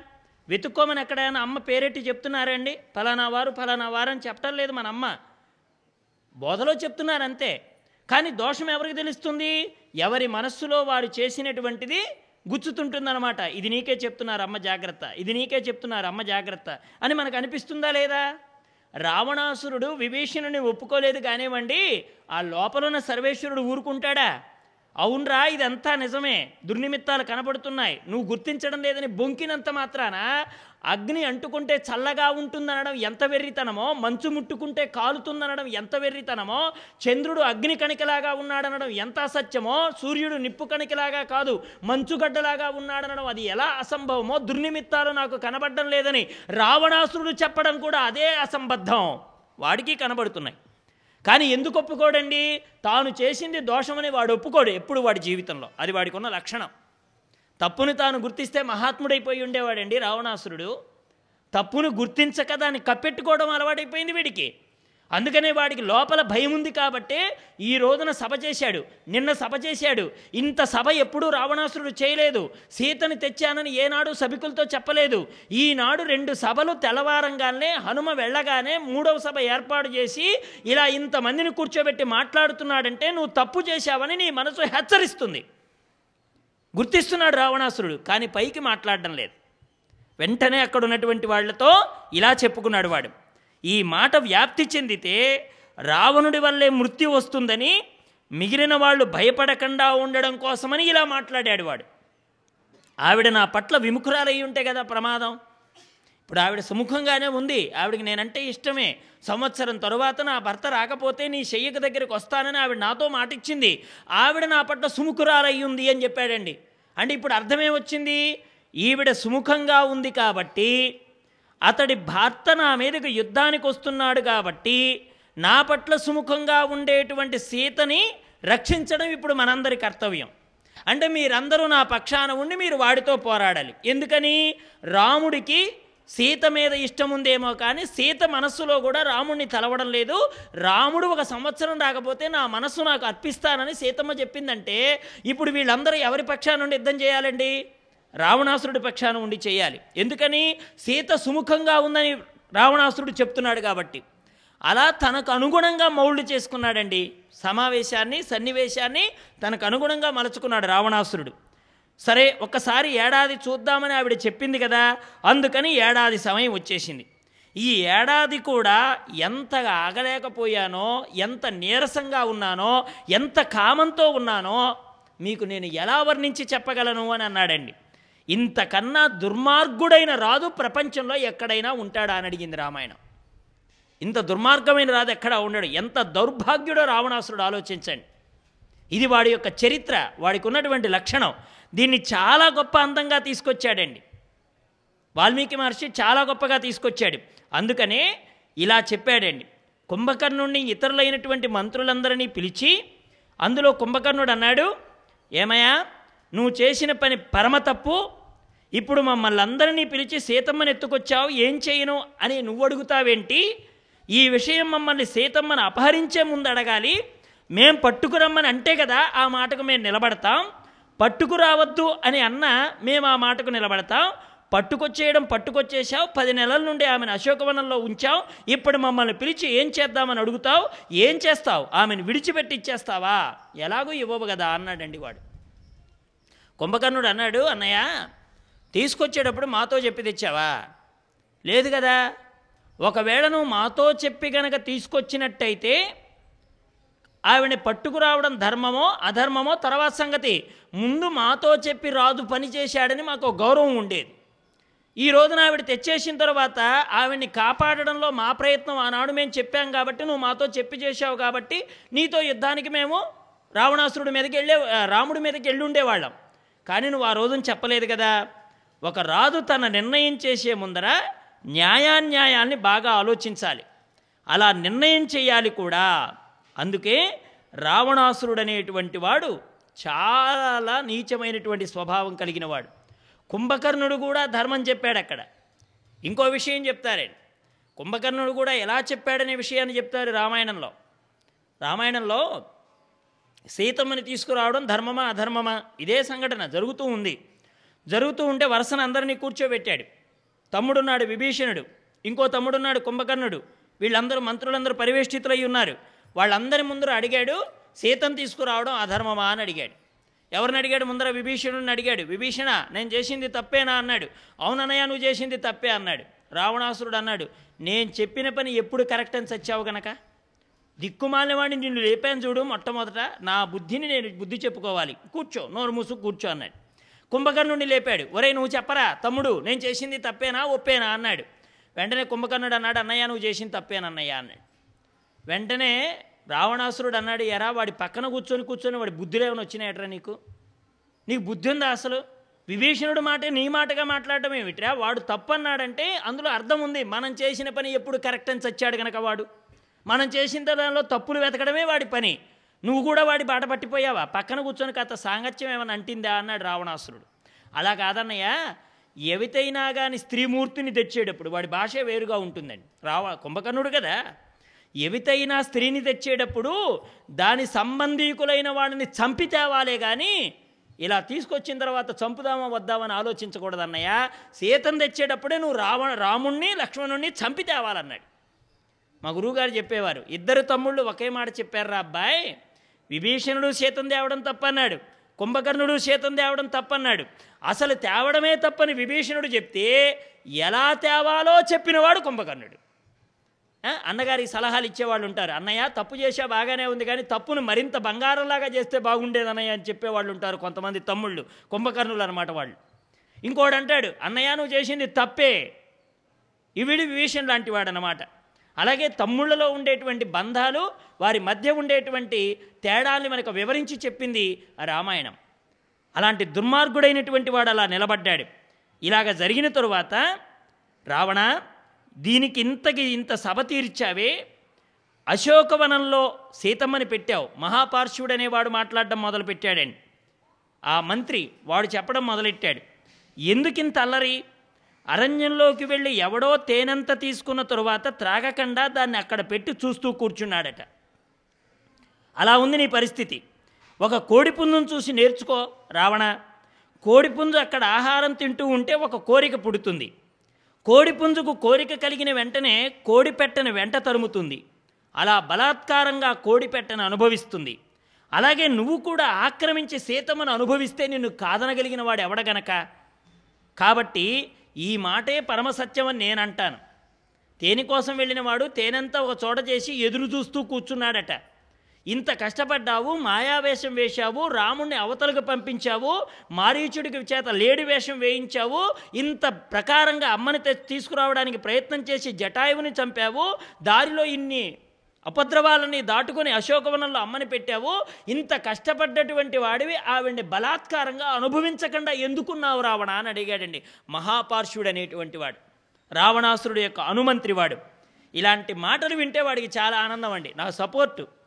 విభీషణుడి మాటలు రుచించావు. రావణాసురుడికి చాలా ఆనందపడిపోయాడు.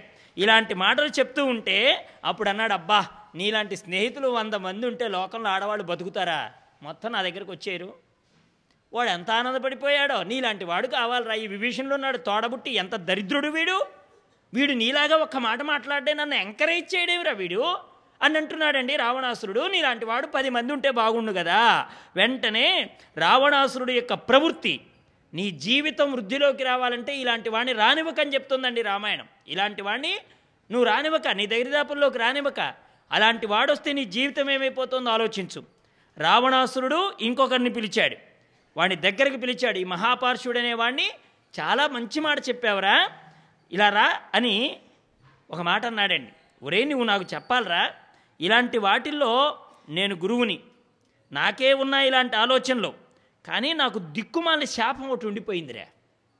రావణాసురుడు అంటున్నాడు. ఈ ఆలోచన నీకు రా. నిన్ను మంత్రిగా పెట్టుకున్నటువంటి వాడిని నేను ఎన్ని తలకాయలు? నీది ఒక తలకాయ ఒక బుర్ర. నాకు పది తలకాయలు ఉన్నాయి పది తలకాయలు ఈ ఆలోచన నాకు రాలేదా? వచ్చింది. అయితే పూర్వకాలం నేను ఒక రోజున బ్రహ్మసభకు వెళ్ళాను. రావణుడు జన్మచేత విశ్వవసుబ్రహ్మ కుమారుడు కదండి? వెడుతుంది బ్రహ్మసభకు కదా? దారిలో పుంజీక స్థల అనే అప్సరస కనపడిందండి వాడికి. పుంజీక స్థల ఆవిడ పేరు. నన్ను చూడగానే పుంజీక స్థల అమ్మబాబోయ్ రావణాసురుడు వచ్చేస్తున్నాడని దాక్కుంది. ఇది వాడి శీలం. వాడి శీలం ఎలాంటిదంటే బ్రహ్మసభకు పోతున్నా వాడి బుద్ధి భ్రాంతుల్లో భ్రమంలో తిరిగేదే రావణాసురుడు యొక్క ఆలోచన. వెళ్ళేది బ్రహ్మసభకి కానీ పుంజీక స్థల కనపడితే ఆవిడ చూసి వీడిని చూసి ఆవిడ దాక్కుందండి. అంత గొప్ప శీలం కలిగిన వాడు మహానుభావుడు రావణాసురుడు. ఆవిడ దాక్కుందండి. వెంటనే దాక్కుంటే నేను ఆవిడని చూశాను. ఎవడి కంట పడకూడదో వాడి కంట పడిపోయింది. అంటే వాడి కంట పడింది రావణాసురుడి కంట. ఆమెను వివస్త్రను చేసి అనుభవించాను. చూడండి ఎలాంటి దుర్లక్షణం కలిగినటువంటి వాళ్ళు. బ్రహ్మసభకు వెడుతూ కూడా కామాన్ని అనుభవించి వెళ్ళినటువంటి వాడు రావణాసురుడు. అలాగా బహుశా ఆవిడ రా బ్రహ్మకు ఈ విషయం చెప్పుంటుంది. అలాంటివి ఇతడు ఒప్పుకోడు. అందుకే బ్రహ్మ నన్ను పిలిచి ఒక మాట అన్నాడు. ఆవిడ బ్రహ్మగారితో చెప్పుంటుంది మీ వాడు ఇలా చేశాడని. దానికి బ్రహ్మగారు ఏమన్నారు? అద్య ప్రభృతి యామాన్యాం బలాన్నారిం గమిష్యసి తదాతే శతదామూర్ధన ఫలిష్యతి న సంశయ.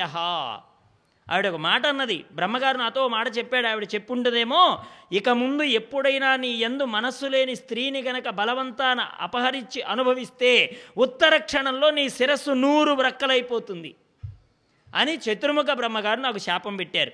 అందుకనే నేను సీతమ్మ జోలి వెళ్ళలేకపోయానురా. నీకున్నంత బుద్ధి నాకు కూడా ఉంది. ఈ పాటికి అనుభవించి ఉండేద్దును ఆ శాపం లేకపోయి ఉన్నట్టయితే మంచి మాట చెప్పా వెళ్ళిరా అన్నట్టుగా మహాపార్శ్వుడిని ఇలా బొగ్గ తట్టి పంపించేశాడు. ఇలా చెప్తే విభీషణుడు ఆశ్చర్యపోయాడు. వీడికి ఇప్పటికి కూడా అర్థం కావడం లేదే అని లేచి ఏమిట్రా ఈ దిక్కుమాలిన సభ అన్నయ్య? దిక్కుమాలిన అన్నగారిగా దిక్కుమాలిన మాటలు వినాల్సి వస్తుంది నీ సభలో? ఇలాంటి చోట ఉంటే ఎంత ఊడితే ఎంత? ధర్మంగా నిలబడ్డ చోట నిలబడాలి. అధర్మం పెళ్ళు బీకుతున్న చోట నిలబడ్డామంటే కాలుతున్నటువంటి ఇంటిలో మూర్ఖంగా నిలబడ్డవాడు ఎలాంటివాడో చిల్లుపడ్డ పడవిలో నేను మునక్కండా ఉంటాననుకొని అలాగే కూర్చున్నవాడు ఎంత వెర్రివాడో నీలాంటి వాడి సభలో నిలబడ్డవాడు కూడా అలాంటివాడే. అందుకే ప్రయత్నపూర్వకంగా సాంగత్యాన్ని వెతుక్కుంటూ పోవాలి దుర్జన సాంగత్యాన్ని వెంటనే వదిలించుకునే ప్రయత్నం చేయాలి. మలయాళ స్వామి వారు చెప్తూ ఉండేవారు ఎప్పుడైనా సరే మీ ఒంటి మీద తేలు పడింది అని మీకు అనిపిస్తే మీ ఒళ్ళు ఎంత త్వరగా విదిలించుకుంటారని అడిగారండి. ఇప్పుడు చూడండి బల్లి లాంటి బొమ్మలు వస్తూ ఉంటాయి. అది చూడడానికి బల్లిలాగే ఉంటాయి.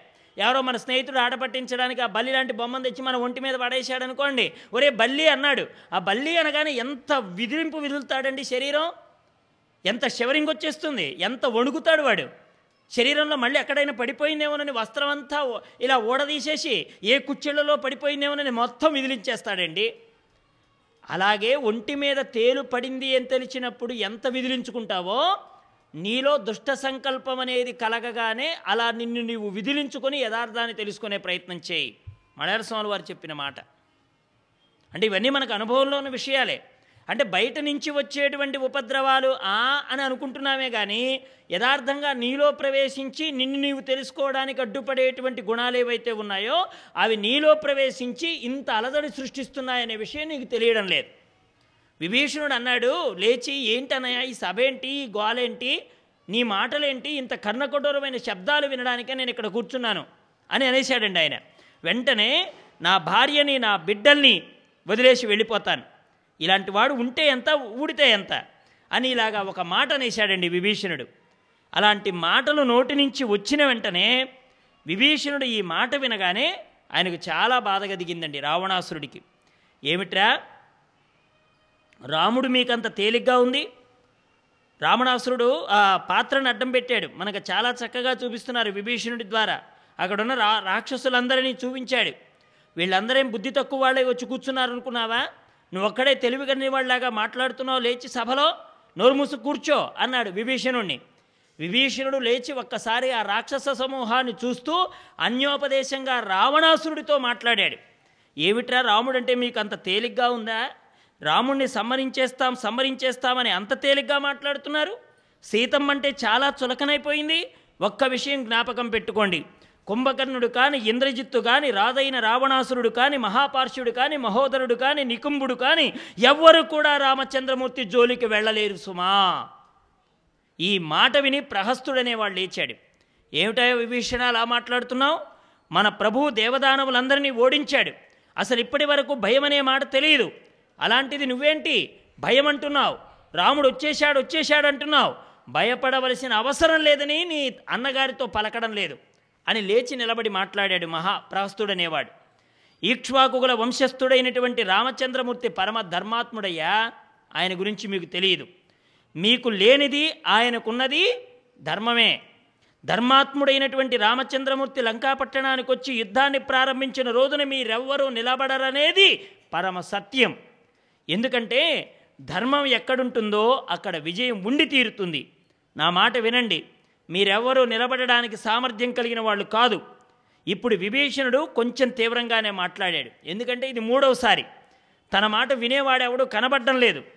అవునరా ప్రహస్త నీకేం తెలుసని మాట్లాడుతున్నావు? నువ్వు కుర్ర కుంకవి. ఎప్పుడైనా గ్రద్దరెక్కలు కట్టబడిన రామబాణాలు నీ వక్షస్థలంలో నాటుకొని నీ గుండెలు చీరేసి ఉంటే నువ్వు ఇలా మాట్లాడుండేవాడివి కాదు. రామ బాణం ఎలా ఉంటుందో నువ్వు ఇంకా రుచి చూడలేదు. దాని దెబ్బంటే ఎలా ఉంటుందో నీకు తెలియదు దాని విషయం తెలియదు కాబట్టే ఇలా ప్రవర్తిస్తున్నావు. ఒక్కసారి ఆ దెబ్బ విశేషం ఏమిటో నీకు తెలుసుకొని ఇలా గనక ఉంటే ఒక్కసారి రామబాణపు దెబ్బ గనక తగిలి ఉంటే నువ్వు ఇలా ప్రవర్తించి ఉండేవాడివి కాదు. రాముడు బాణపు దెబ్బ ఘాతి ఎంత తీవ్రమైనదో అది ఎంత స్ఫురణలో మానవుని నిలుపుతుందో మారీచుడి దగ్గర చూపిస్తాడు వాల్మీకి మహర్షి రామాయణంలో. చిన్నపిల్లవాడప్పుడు పదహారేళ్ళు నిండకుండా ఉన్నప్పుడు విశ్వామిత్రుడి దగ్గర అప్పుడే అభ్యాసం చేస్తున్నట్టు కనపడుతున్నటువంటి రామచంద్రమూర్తి మారీచ సుబాహులు అనేటువంటి వాళ్ళు యజ్ఞగుండాల్లో అగ్ని రక్తాన్ని మాంసాన్ని వీటిని వేస్తుంటే మారీచుడనే వాడిని బాణంతో కొట్టి అవతలకు పంపితే అప్పుడు పన్నెండు ఏది? వాడికి అప్పటికి పన్నెండేళ్ళు నిండి ఉంటాయి రామచంద్రమూర్తికి. అలాంటి రాముడు కొట్టినటువంటి దెబ్బకి బిత్తరపోయాడండి మారీచుడు. రా అనే శబ్దంతో మాట వింటే వణికిపోయేవాడు.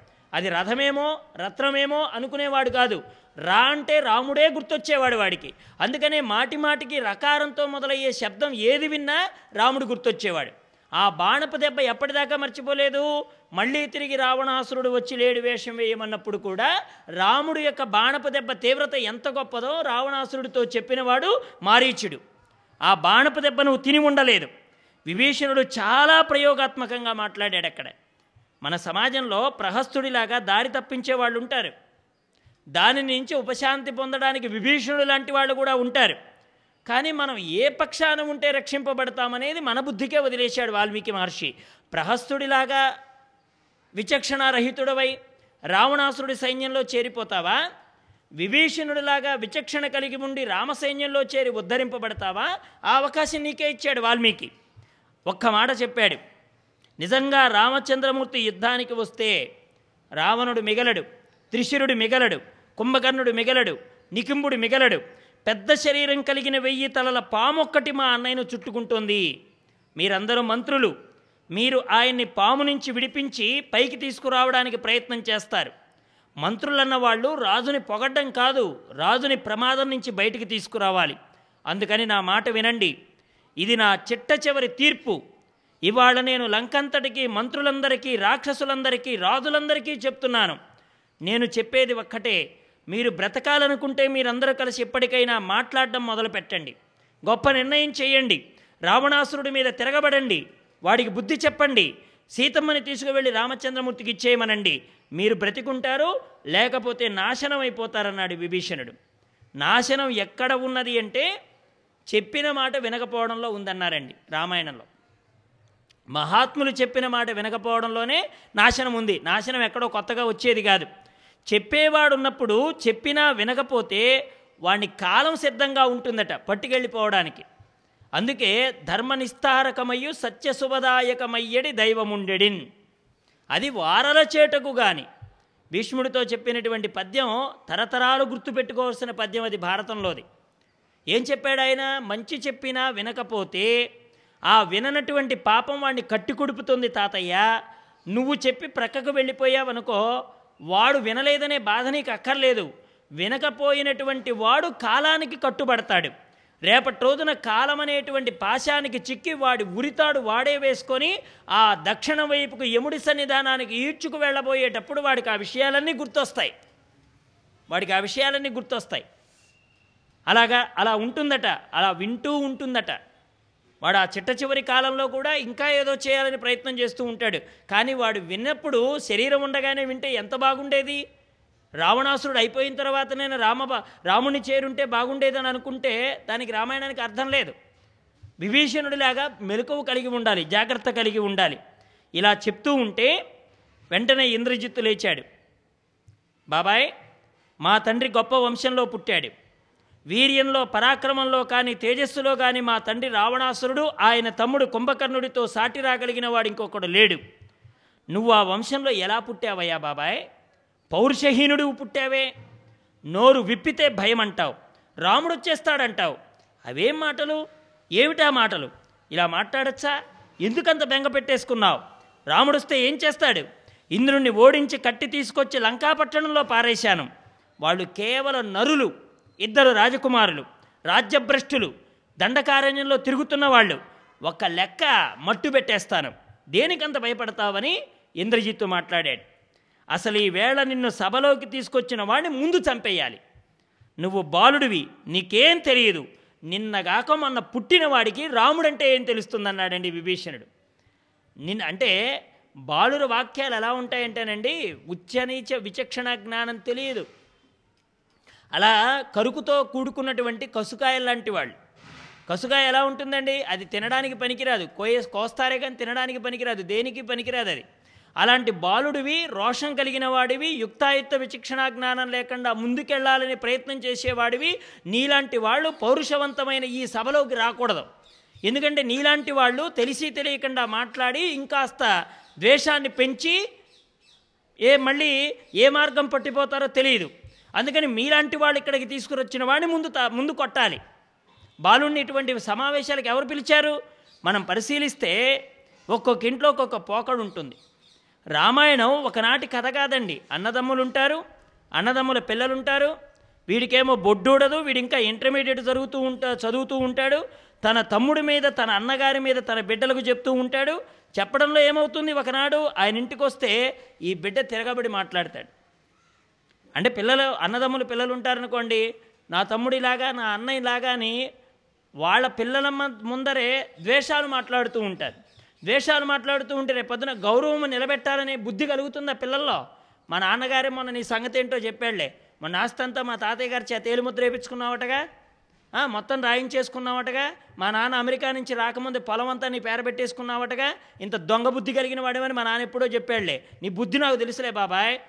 ఇవన్నీ ఎవడు చెప్పాడండి? ఇంట్లో వాళ్ళు అనుకుంటుంటే వీడు విన్నాడు. వీడు విన్న తర్వాత రేపు ప్రొద్దున ఏదైనా పరపత్సాలు వచ్చినప్పుడు మాట్లాడుతూ ఉంటే పెద్దల విషయంలో తలదూర్చే పిల్లాడు ఎలాంటి వాడు? ఇంద్రజిత్తు లాంటి వాడే. వాడికి ముందేం జరిగిందో వెనకేం జరిగిందో తెలియదు కానీ తల్లిదండ్రులు మాట్లాడే మాటల్ని పట్టుకొని ఎదుటి వాళ్ళ దోషాన్ని వెతుకుతాడు. అందున బంధువులో దోషాన్ని వెతుకుతాడు. ఆ బంధువులు అందరి ఎదురుగా నిలబెట్టి మాట్లాడతాడు. అప్పుడు గౌరవం ఉంటుందా? ఇంద్రజిత్తులు అంటే అలాంటి వాడే. అతడు మాట్లాడేశాడు బాబాయ్ నువ్వు ఇలాంటి వాడివా? నువ్వా మాట్లాడేది? పౌరుషం లేదా నీకు? రాముడంటే అంత భయం ఎందుకు? అని మాట్లాడుతుంటే ఒక్కటే మాట మాట్లాడాడు. అసలు నీకు రాముడంటే ఏం తెలుసు? నిన్ను ముందు సభలోకి తెచ్చిన వాడిని తన్నాలన్నాడు ఆయన. నువ్వు రావడం నీ దోషం కాదు. నిన్ను ఎవడైతే ఇక్కడికి పట్టుకొచ్చాడో వాడిని కొట్టాలి. ఇంత పౌరుషం కాదయ్యా కావలసింది నీ తండ్రి చేసిన దోషాన్ని గుర్తెరుగు అని చెప్పాడు. నువ్వు ఊరుకో నువ్వు మాట్లాడకు అనేటువంటి శక్తి రావడానికి కారణం ఏంటి? రావణాసురుడు యొక్క లెక్కలేనితనం. తన తమ్ముడిని తాను లెక్క చేయలేదు. తన బాబాయిని గౌరవించాలనేటువంటి రక్షణ కొడుకు నేర్పలేదు అలాంటి కుటుంబాలు ఎలా తయారవుతాయి? లంకలాగే తయారవుతాయని చెప్పారు రామాయణంలో. అలా మాట్లాడాడు ఇంద్రజిత్తు. విభీషణుడు అన్నాడు అసలు ఇటువంటి సభకు నిన్ను ఎవడు రమ్మన్నాడురా? పిలిచిన వాడెవడు? పిలిస్తే నువ్వు ఎందుకు వచ్చావు నిన్ను రమ్మన్న వాడిని చంపేయాలి. ఇక్కడ ఈ వేళ మాట్లాడుతుంది దేని గురించి? నీ తండ్రి ఒక మహాపతివ్రతను ఎత్తుకొచ్చాడు. తన కామంతో కాలిపోతున్నానని వీడు సిగ్గు లేకుండా నిండు సభలో చెప్పుకున్నాడు నీ తండ్రి. చెవులు ఉన్నాయా బూడుకుపోయాయా అని అడిగాడండి. విభీషణుడు నీ తండ్రి చెప్పిన మాట నీకు ఎక్కుతుందా నేనన్న మాటే నువ్వు చెక్కి చెవికెక్కించుకున్నావే కానీ నీ కళ్ళ ముందరే నీ తండ్రి ఒక పతివ్రతని తెచ్చి కామంతో రగిలిపోతున్నానని చెప్పడం నీ తండ్రి దోషంగా నీకు కనిపించడం లేదా? ఇది నీకు తప్పని అనిపించడం లేదా? అడిగాడండి విభీషణుడు. ఇక ఇంత స్థితి వచ్చిన తర్వాత ఎక్కడికి పోతే ఏమండి? ఇప్పటిదాకా కాస్త ఓపిక పట్టాడు. ఇక చివరి స్థాయి చెప్పినా ఎవడు వినడం లేదు. విననప్పుడు ఒక్కసారి గట్టిగా చెప్పి వెళ్ళిపోదాం అనుకున్నాడు. అందుకే కుమారుడైనటువంటి ఇంద్రజిత్తుని కూడా నిలబెట్టాడు. మా నాన్నది చేసింది ధర్మం. మా నాన్న గొప్పాడు. మా నాన్న గొప్ప వంశంలో పుట్టాడు. మా నాన్న ఎత్తుకొస్తే ఎత్తుకొచ్చాడు. మా నాన్న అనుభవిస్తే అనుభవిస్తాడు. ఇది మా నాన్న పౌరుషం అని చెప్పుకోవడానికి నీకు సిగ్గులేదా అని అడిగాడండి విభీషణుడు. మా నాన్న ఒక ధర్మకార్యం చేశాడు ఒక గుడి కట్టాడు ఒక బడి కట్టాడు ఒక బావి తవ్వాడు ఒకడు కుటుంబాన్ని నిలబెట్టాడని చెప్పడం గొప్ప కానీ ఒకళ్ళ ఇంట్లో నుంచి ఆడదాన్ని ఎత్తుకొచ్చాడని చెప్పడం ఏమంత మర్యాద? అలా సిగ్గు లేకుండా సభలో మాట్లాడుతున్నావంటే నీకు నీ తండ్రి నేర్పిన సంస్కారం ఇదేనా? ఇలా నువ్వు మాట్లాడచ్చా? అని నిలబెట్టి అడిగాడండి విభీషణుడు. ఇంద్రజిత్తు సిగ్గిల్లిపోయాడు అక్కడ ఆ మాటలకి. ఎందుకంటే యుక్తాయుక్త విచక్షణ జ్ఞానం లేకుండా తండ్రి చేసిన దోషాన్ని వెనకేసుకొచ్చి ధర్మం చెప్పిన బాబాయిలో దోషాన్ని వెతికిన కొడుకు పరిస్థితి ఎలా ఉంటుందో ధర్మపరుడుగా విభీషణుడు ఎదురు నిలబడి ఇంద్రజిత్తుని కడుగుతుంటే లోకంలో ఉన్నటువంటి సంఘటన వాల్మీకి మహర్షి మనకు దృశ్య రూపంగా చూపిస్తున్నాడండి. అందుకే వాల్మీకి ద్రష్ట. ద్రష్ట అంటే ఎక్కడో జరిగిపోయింది కాదండి రామాయణం. నువ్వు ఒక్కసారి మనస్సు పెట్టి రామాయణం తెరిస్తే ఆ సభలో నువ్వు ఉంటావు ఆ సభ నీ కళ్ళకు కనబడుతుంది. అక్కడ రావణాసురుడు కనిపిస్తాడు విభీషణుడు వినిపిస్తాడు ఇంద్రజిత్తు కురిపిస్తాడు. ఇవన్నీ కూడా నీకు దృశ్య రూపంగా చూపించేది రామాయణం ఒక్కటే. అందుకే రామాయణం చాలా గొప్ప కావ్యం ఆది కావ్యం ఆనందాన్ని అనుభవింపజేసే కావ్యం. అలాంటి రామాయణంలో మాట్లాడేటువంటి ప్రతి మాట సమాజానికి ఒక ఆదర్శం. విభీషణుడు అన్ని మాటలు మాట్లాడాడు. నువ్వు పరాక్రమవంతుడివా? నీకొంట్లో బలముందా? బలం ఉందా ఏం తెలుసని మాట్లాడుతున్నావు?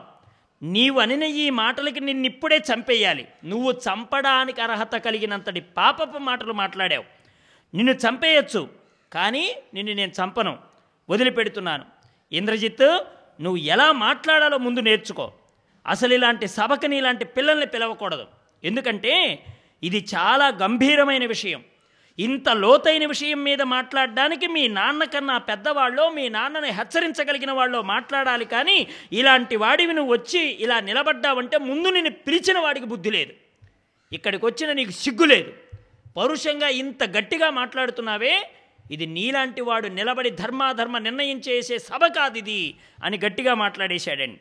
ఆ సభలో కూర్చోవడానికి విభీషణుడు సిగ్గుపడ్డాడు. వీడు లేచి పిల్లకుంక వీడు మాట్లాడుతుంటే వీడు మాట్లాడేది తప్ప ఒప్ప అంటే రేపటి రోజున వీడు ఏం సమాజానికి ఏం మెసేజ్ ఇస్తాడండి? నే మా నాన్నగారు ఇంకొక ఆడదాన్ని తెచ్చి కొంపలో పెట్టుకున్నాడు కాబట్టి నేను కూడా ఇద్దరు కొంపలో ఆడదాన్ని తెచ్చి ఇంటో పెట్టుకుంటానంటాడు వీడు. అంతే కదా? మా నాన్న చేసింది ధర్మం అని వీడు అంటున్నాడంటే రేపటి రోజున వీడు ఇంకొక ఇద్దరిని తెచ్చుకోడా అండి? అది ధర్మం అని వాడికి మెసేజ్ పెడుతుందా వెళ్ళదా?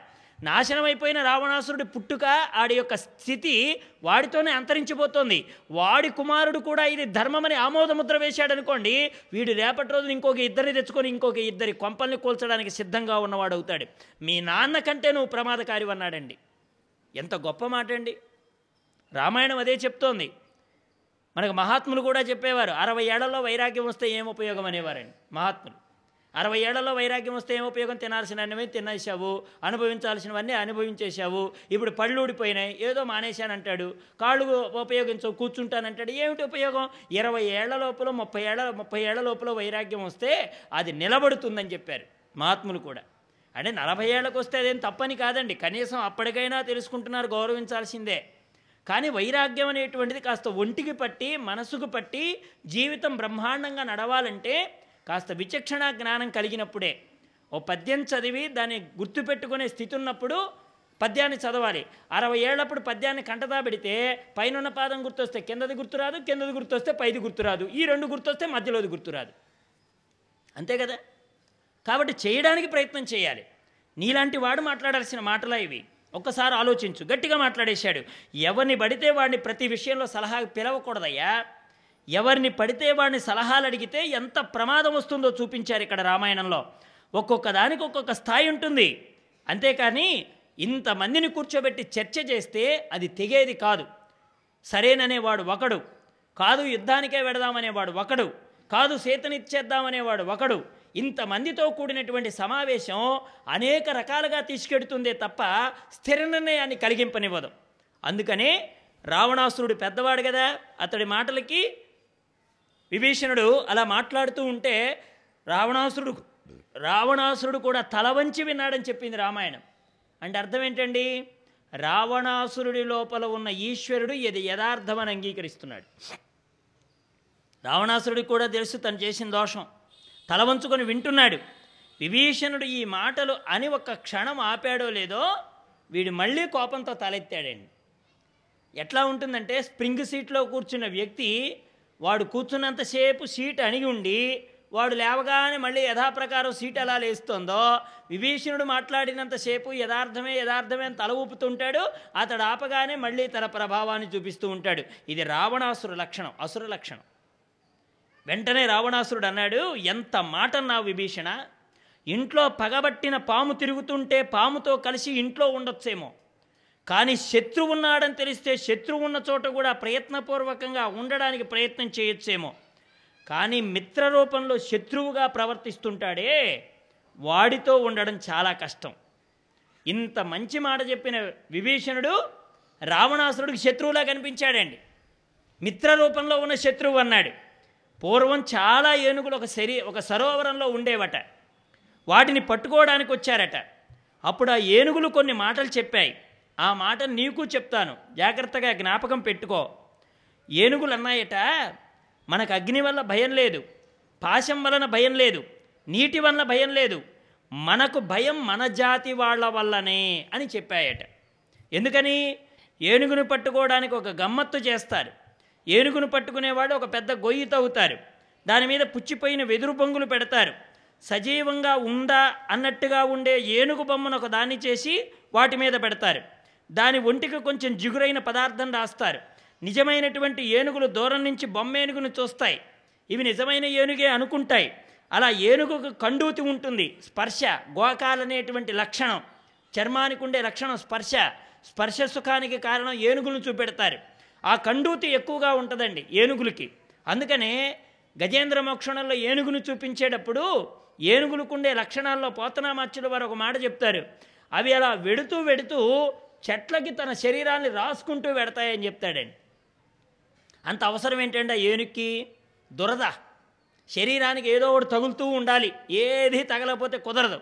ఏనుక లక్షణం ఉందండి. పోతూ పోతూ కూడా ఆ చెట్టుని ఇలా రాపాడుతూ పోతుందట. దానికి ఉండే లక్షణం. దాని విశేషంగా చెప్తాడు పోతనామచ్చులు వారు. ఎందుకంటే ఈ స్పర్శ సుఖం చేతనే ఈ చర్మమునుకుండే స్పర్శ అనే గుణం చేతనే అవి బంధనంలో పడిపోతాయి కాబట్టి. ఏనుగు అలా రాసుకుంటూ వెడుతుంది. దానికి కండూతి ఎక్కువ. వెంటనే ఇది ఆ బొమ్మ ఏనుగుని చూసి నిజమైన బొమ్మ ఏనుగు అనుకో బొమ్మే అనుకొని నడుచుకుంటూ బొమ్మ దగ్గరికి వస్తుంది. ఈ ఒళ్ళు ఆ ఏనుక్కు వేసి రాసుకుందామని దానికేసి రుద్దుతుందండి. దానికి రుద్దడం అలవాడు కదా స్పర్శ సుఖం కండూతి. ఆ రుద్దుతూ ఉంటే ఈ రుద్దడంలో పైకి కిందికి ఊగుతుందేమో ఆ ఊగడంలో కర్రలు విరిగిపోతాయి అవి గోతిలో పడిపోతుంది. పడిపోయిన తర్వాత కొన్నాళ్ళు దానికి ఆహారం పెట్టరు. ఈ లోపల మావటివాడు వస్తాడు. దాన్ని ఎలా మచ్చిక చేసుకోవాలో అలా చేసుకుంటాడు. అలాగా ఒక మా ఏనుగు బొమ్మని చూసి తన జాతి ఏనుగే అని అనుకుంటూ కండూతి సుఖాన్ని అనుభవించడానికి స్పర్శ సుఖం తీర్చుకోవడానికి వెళ్ళిన ఏనుగు ఎలాగైతే ఆ బొమ్మ ఏనుగులో ఉండేటువంటి ఆ స్పర్శ సుఖం పొందాలనే కోరిక చేత ఎలా వెదురు ఆ బొంగుల మీద ఉండి పడిపోతున్నాయో అలాగే మన జాతి వాళ్ళ వలననే మనకు భయం. మనకి ఇంకా దేనికి భయం లేదు. ఏనుక్కటండి ఎదురుగా సింహం వచ్చినా కానీ సింహం కూడా భయపడుతుందటండి. ఎందుకంటే బాగా మదించినటువంటి ఏనుగు ఇష్టం వచ్చినట్లుగా పోరాడేటువంటి లక్షణం కలిగిన ఏనుగు పరిగెడుతుంటే అడవిలో సింహం కూడా దానికి ఎదురు రాదట. దాని కుంభస్థలం మీద దానికి ఉండేటువంటి దంతాల చేత ఒక పోటు పొడిచి పైకి ఎత్తిందంటే అంత సింహం కూడా చచ్చిపోతుందట. మదించిన ఏనుగు ముందర రజోగుణం కలిగిన సింహం కూడా దెబ్బతింటుంది. అందుకే సింహానిది రజోగుణం దీనిది తమోగుణం. ఏనుగుది తమోగుణం. తమోగుణం కలిగినటువంటి ఏనుగు చేతిలో రజోగుణం కలిగిన సింహం కూడా చచ్చిపోతుందట. ఏనుగుని కొట్టాలంటే సింహం జాగ్రత్తగా దాని కుంభస్థలాన్ని చూసి కొట్టాలట. లేకపోతే ఆ దెబ్బ తప్పిందా? ఇక ఏనుగు బతకనివ్వదు ఈ సింహాన్ని. పరిగెత్తి పరిగెత్తి ఇష్టం వచ్చినట్టుగా దాని ప్రతాపం అంతా చూపించి సింహాన్నదైనా చంపేస్తుందట. అలాంటి లక్షణం. ఏనుగులకి ఇంకా వేటి వల్ల భయం లేదు. మన జాతి వాటి వల్లనే భయం అని పూర్వం చెప్పాయట. అలాగే ఆ మాట నాకు ఇప్పుడు నిజమనిపిస్తోంది విభీషణ. అసలు భయం రాముడి వల్ల కాదురా. ఎవరి వల్ల భయం ఉందో తెలుసునా? ఆవులు ఐశ్వర్యం బ్రాహ్మణులే తపస్సు చాపల్య బుద్ధి ఎక్కువగా స్త్రీల దగ్గర ఉంటుంది అలాగే భయం ఉండేది ఎవరి వలనో తెలుసునా? జ్ఞాతుల వలన. తోడబుట్టినటువంటి వాళ్ళ వలన నీలాంటి వాడి వలన. తోడబుట్టినటువంటి వాడు నీలాంటి వాడుంటే కీడు ఎక్కడి నుంచో వెతుక్కోనక్కర్లేదు. అది రాముడి నుంచి వస్తుందా? ఇంకో వైపు నుంచి వస్తుందా? అని ఎదురు చూడనక్కర్లేదు. నీలాంటి వాడే కారణం. అందుకనే జ్ఞాతికి ఒక లక్షణం ఉంటుంది. ఏంటంటే తోడబుట్టినవాడు చాలా అభివృద్ధిలోకి వచ్చేస్తే వాడు సమస్త లోకాల చేత పొగడబడుతుంటే వీడు ఓర్చుకోలేడు. ఇవాళ నన్ను అందరూ కీర్తిస్తున్నారని నువ్వు చూడలేకపోతున్నావు విభీషణ. చూడలేక నా మీద కక్ష పెట్టుకున్నావు. అందుకే ఈ రోజున ఇలా ప్రవర్తిస్తున్నావు. నువ్వు నా దృష్టిలో నా తమ్ముడివి కాదు నువ్వు నా శత్రువి.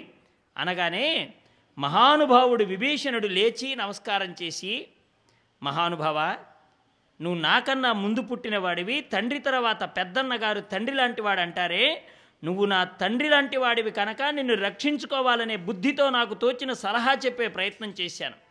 నాకన్నా పెద్దవాడవైన నిన్ను అధిక్షేపించాలనే కోరిక నాకెన్నడూ లేదు మహానుభావ. ఒకవేళ చెప్పడంలో నా మాటల్లో ఏదైనా పొరపాటుగా పలికి ఉంటే ఆ వ్యగ్రతకు నన్ను క్షమించు అన్నాడండి విభీషణుడు. తప్పులేదు దుర్మార్గుల దృష్టిలో మనల్ని మనం తగ్గించుకున్నందువల్ల తప్పేమీ లేదు. విలువ ఎక్కడుండేదానికి అక్కడే ఉంటుంది. రామకృష్ణానంద స్వామి వారు చెప్పేవారు. ఎక్కడైనా నీ విలువ గొప్ప వాళ్ళ దగ్గర నువ్వు దోషం చేసినట్టుగా వాళ్ళ దృష్టిలో పడితే నువ్వు కించిత్తు ఆ బాధకు గురి కావాలే కానీ దుర్మార్గులు నిన్ను గుర్తించలేదని బాధపడకనేవారు రామకృష్ణానంద స్వాములు వారు. ఎక్కడైనా మహాత్ముల దృష్టిలో దోషం చేస్తావేమో అనే భయంతో బతుకు అక్కడ భయం ఉండాలి.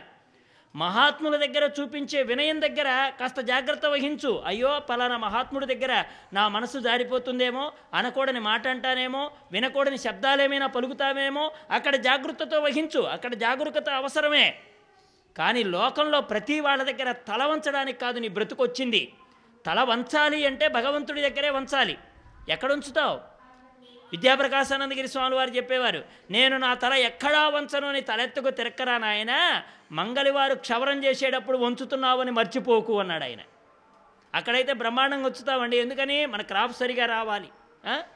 ఎంత క్రాఫ్లో ఎన్ని రింగులో మళ్ళీ ఆ రింగులు పోకూడదు క్రాపు చెదరకూడదు క్షవరం చేయాలంటే పెద్ద ప్రళయమే.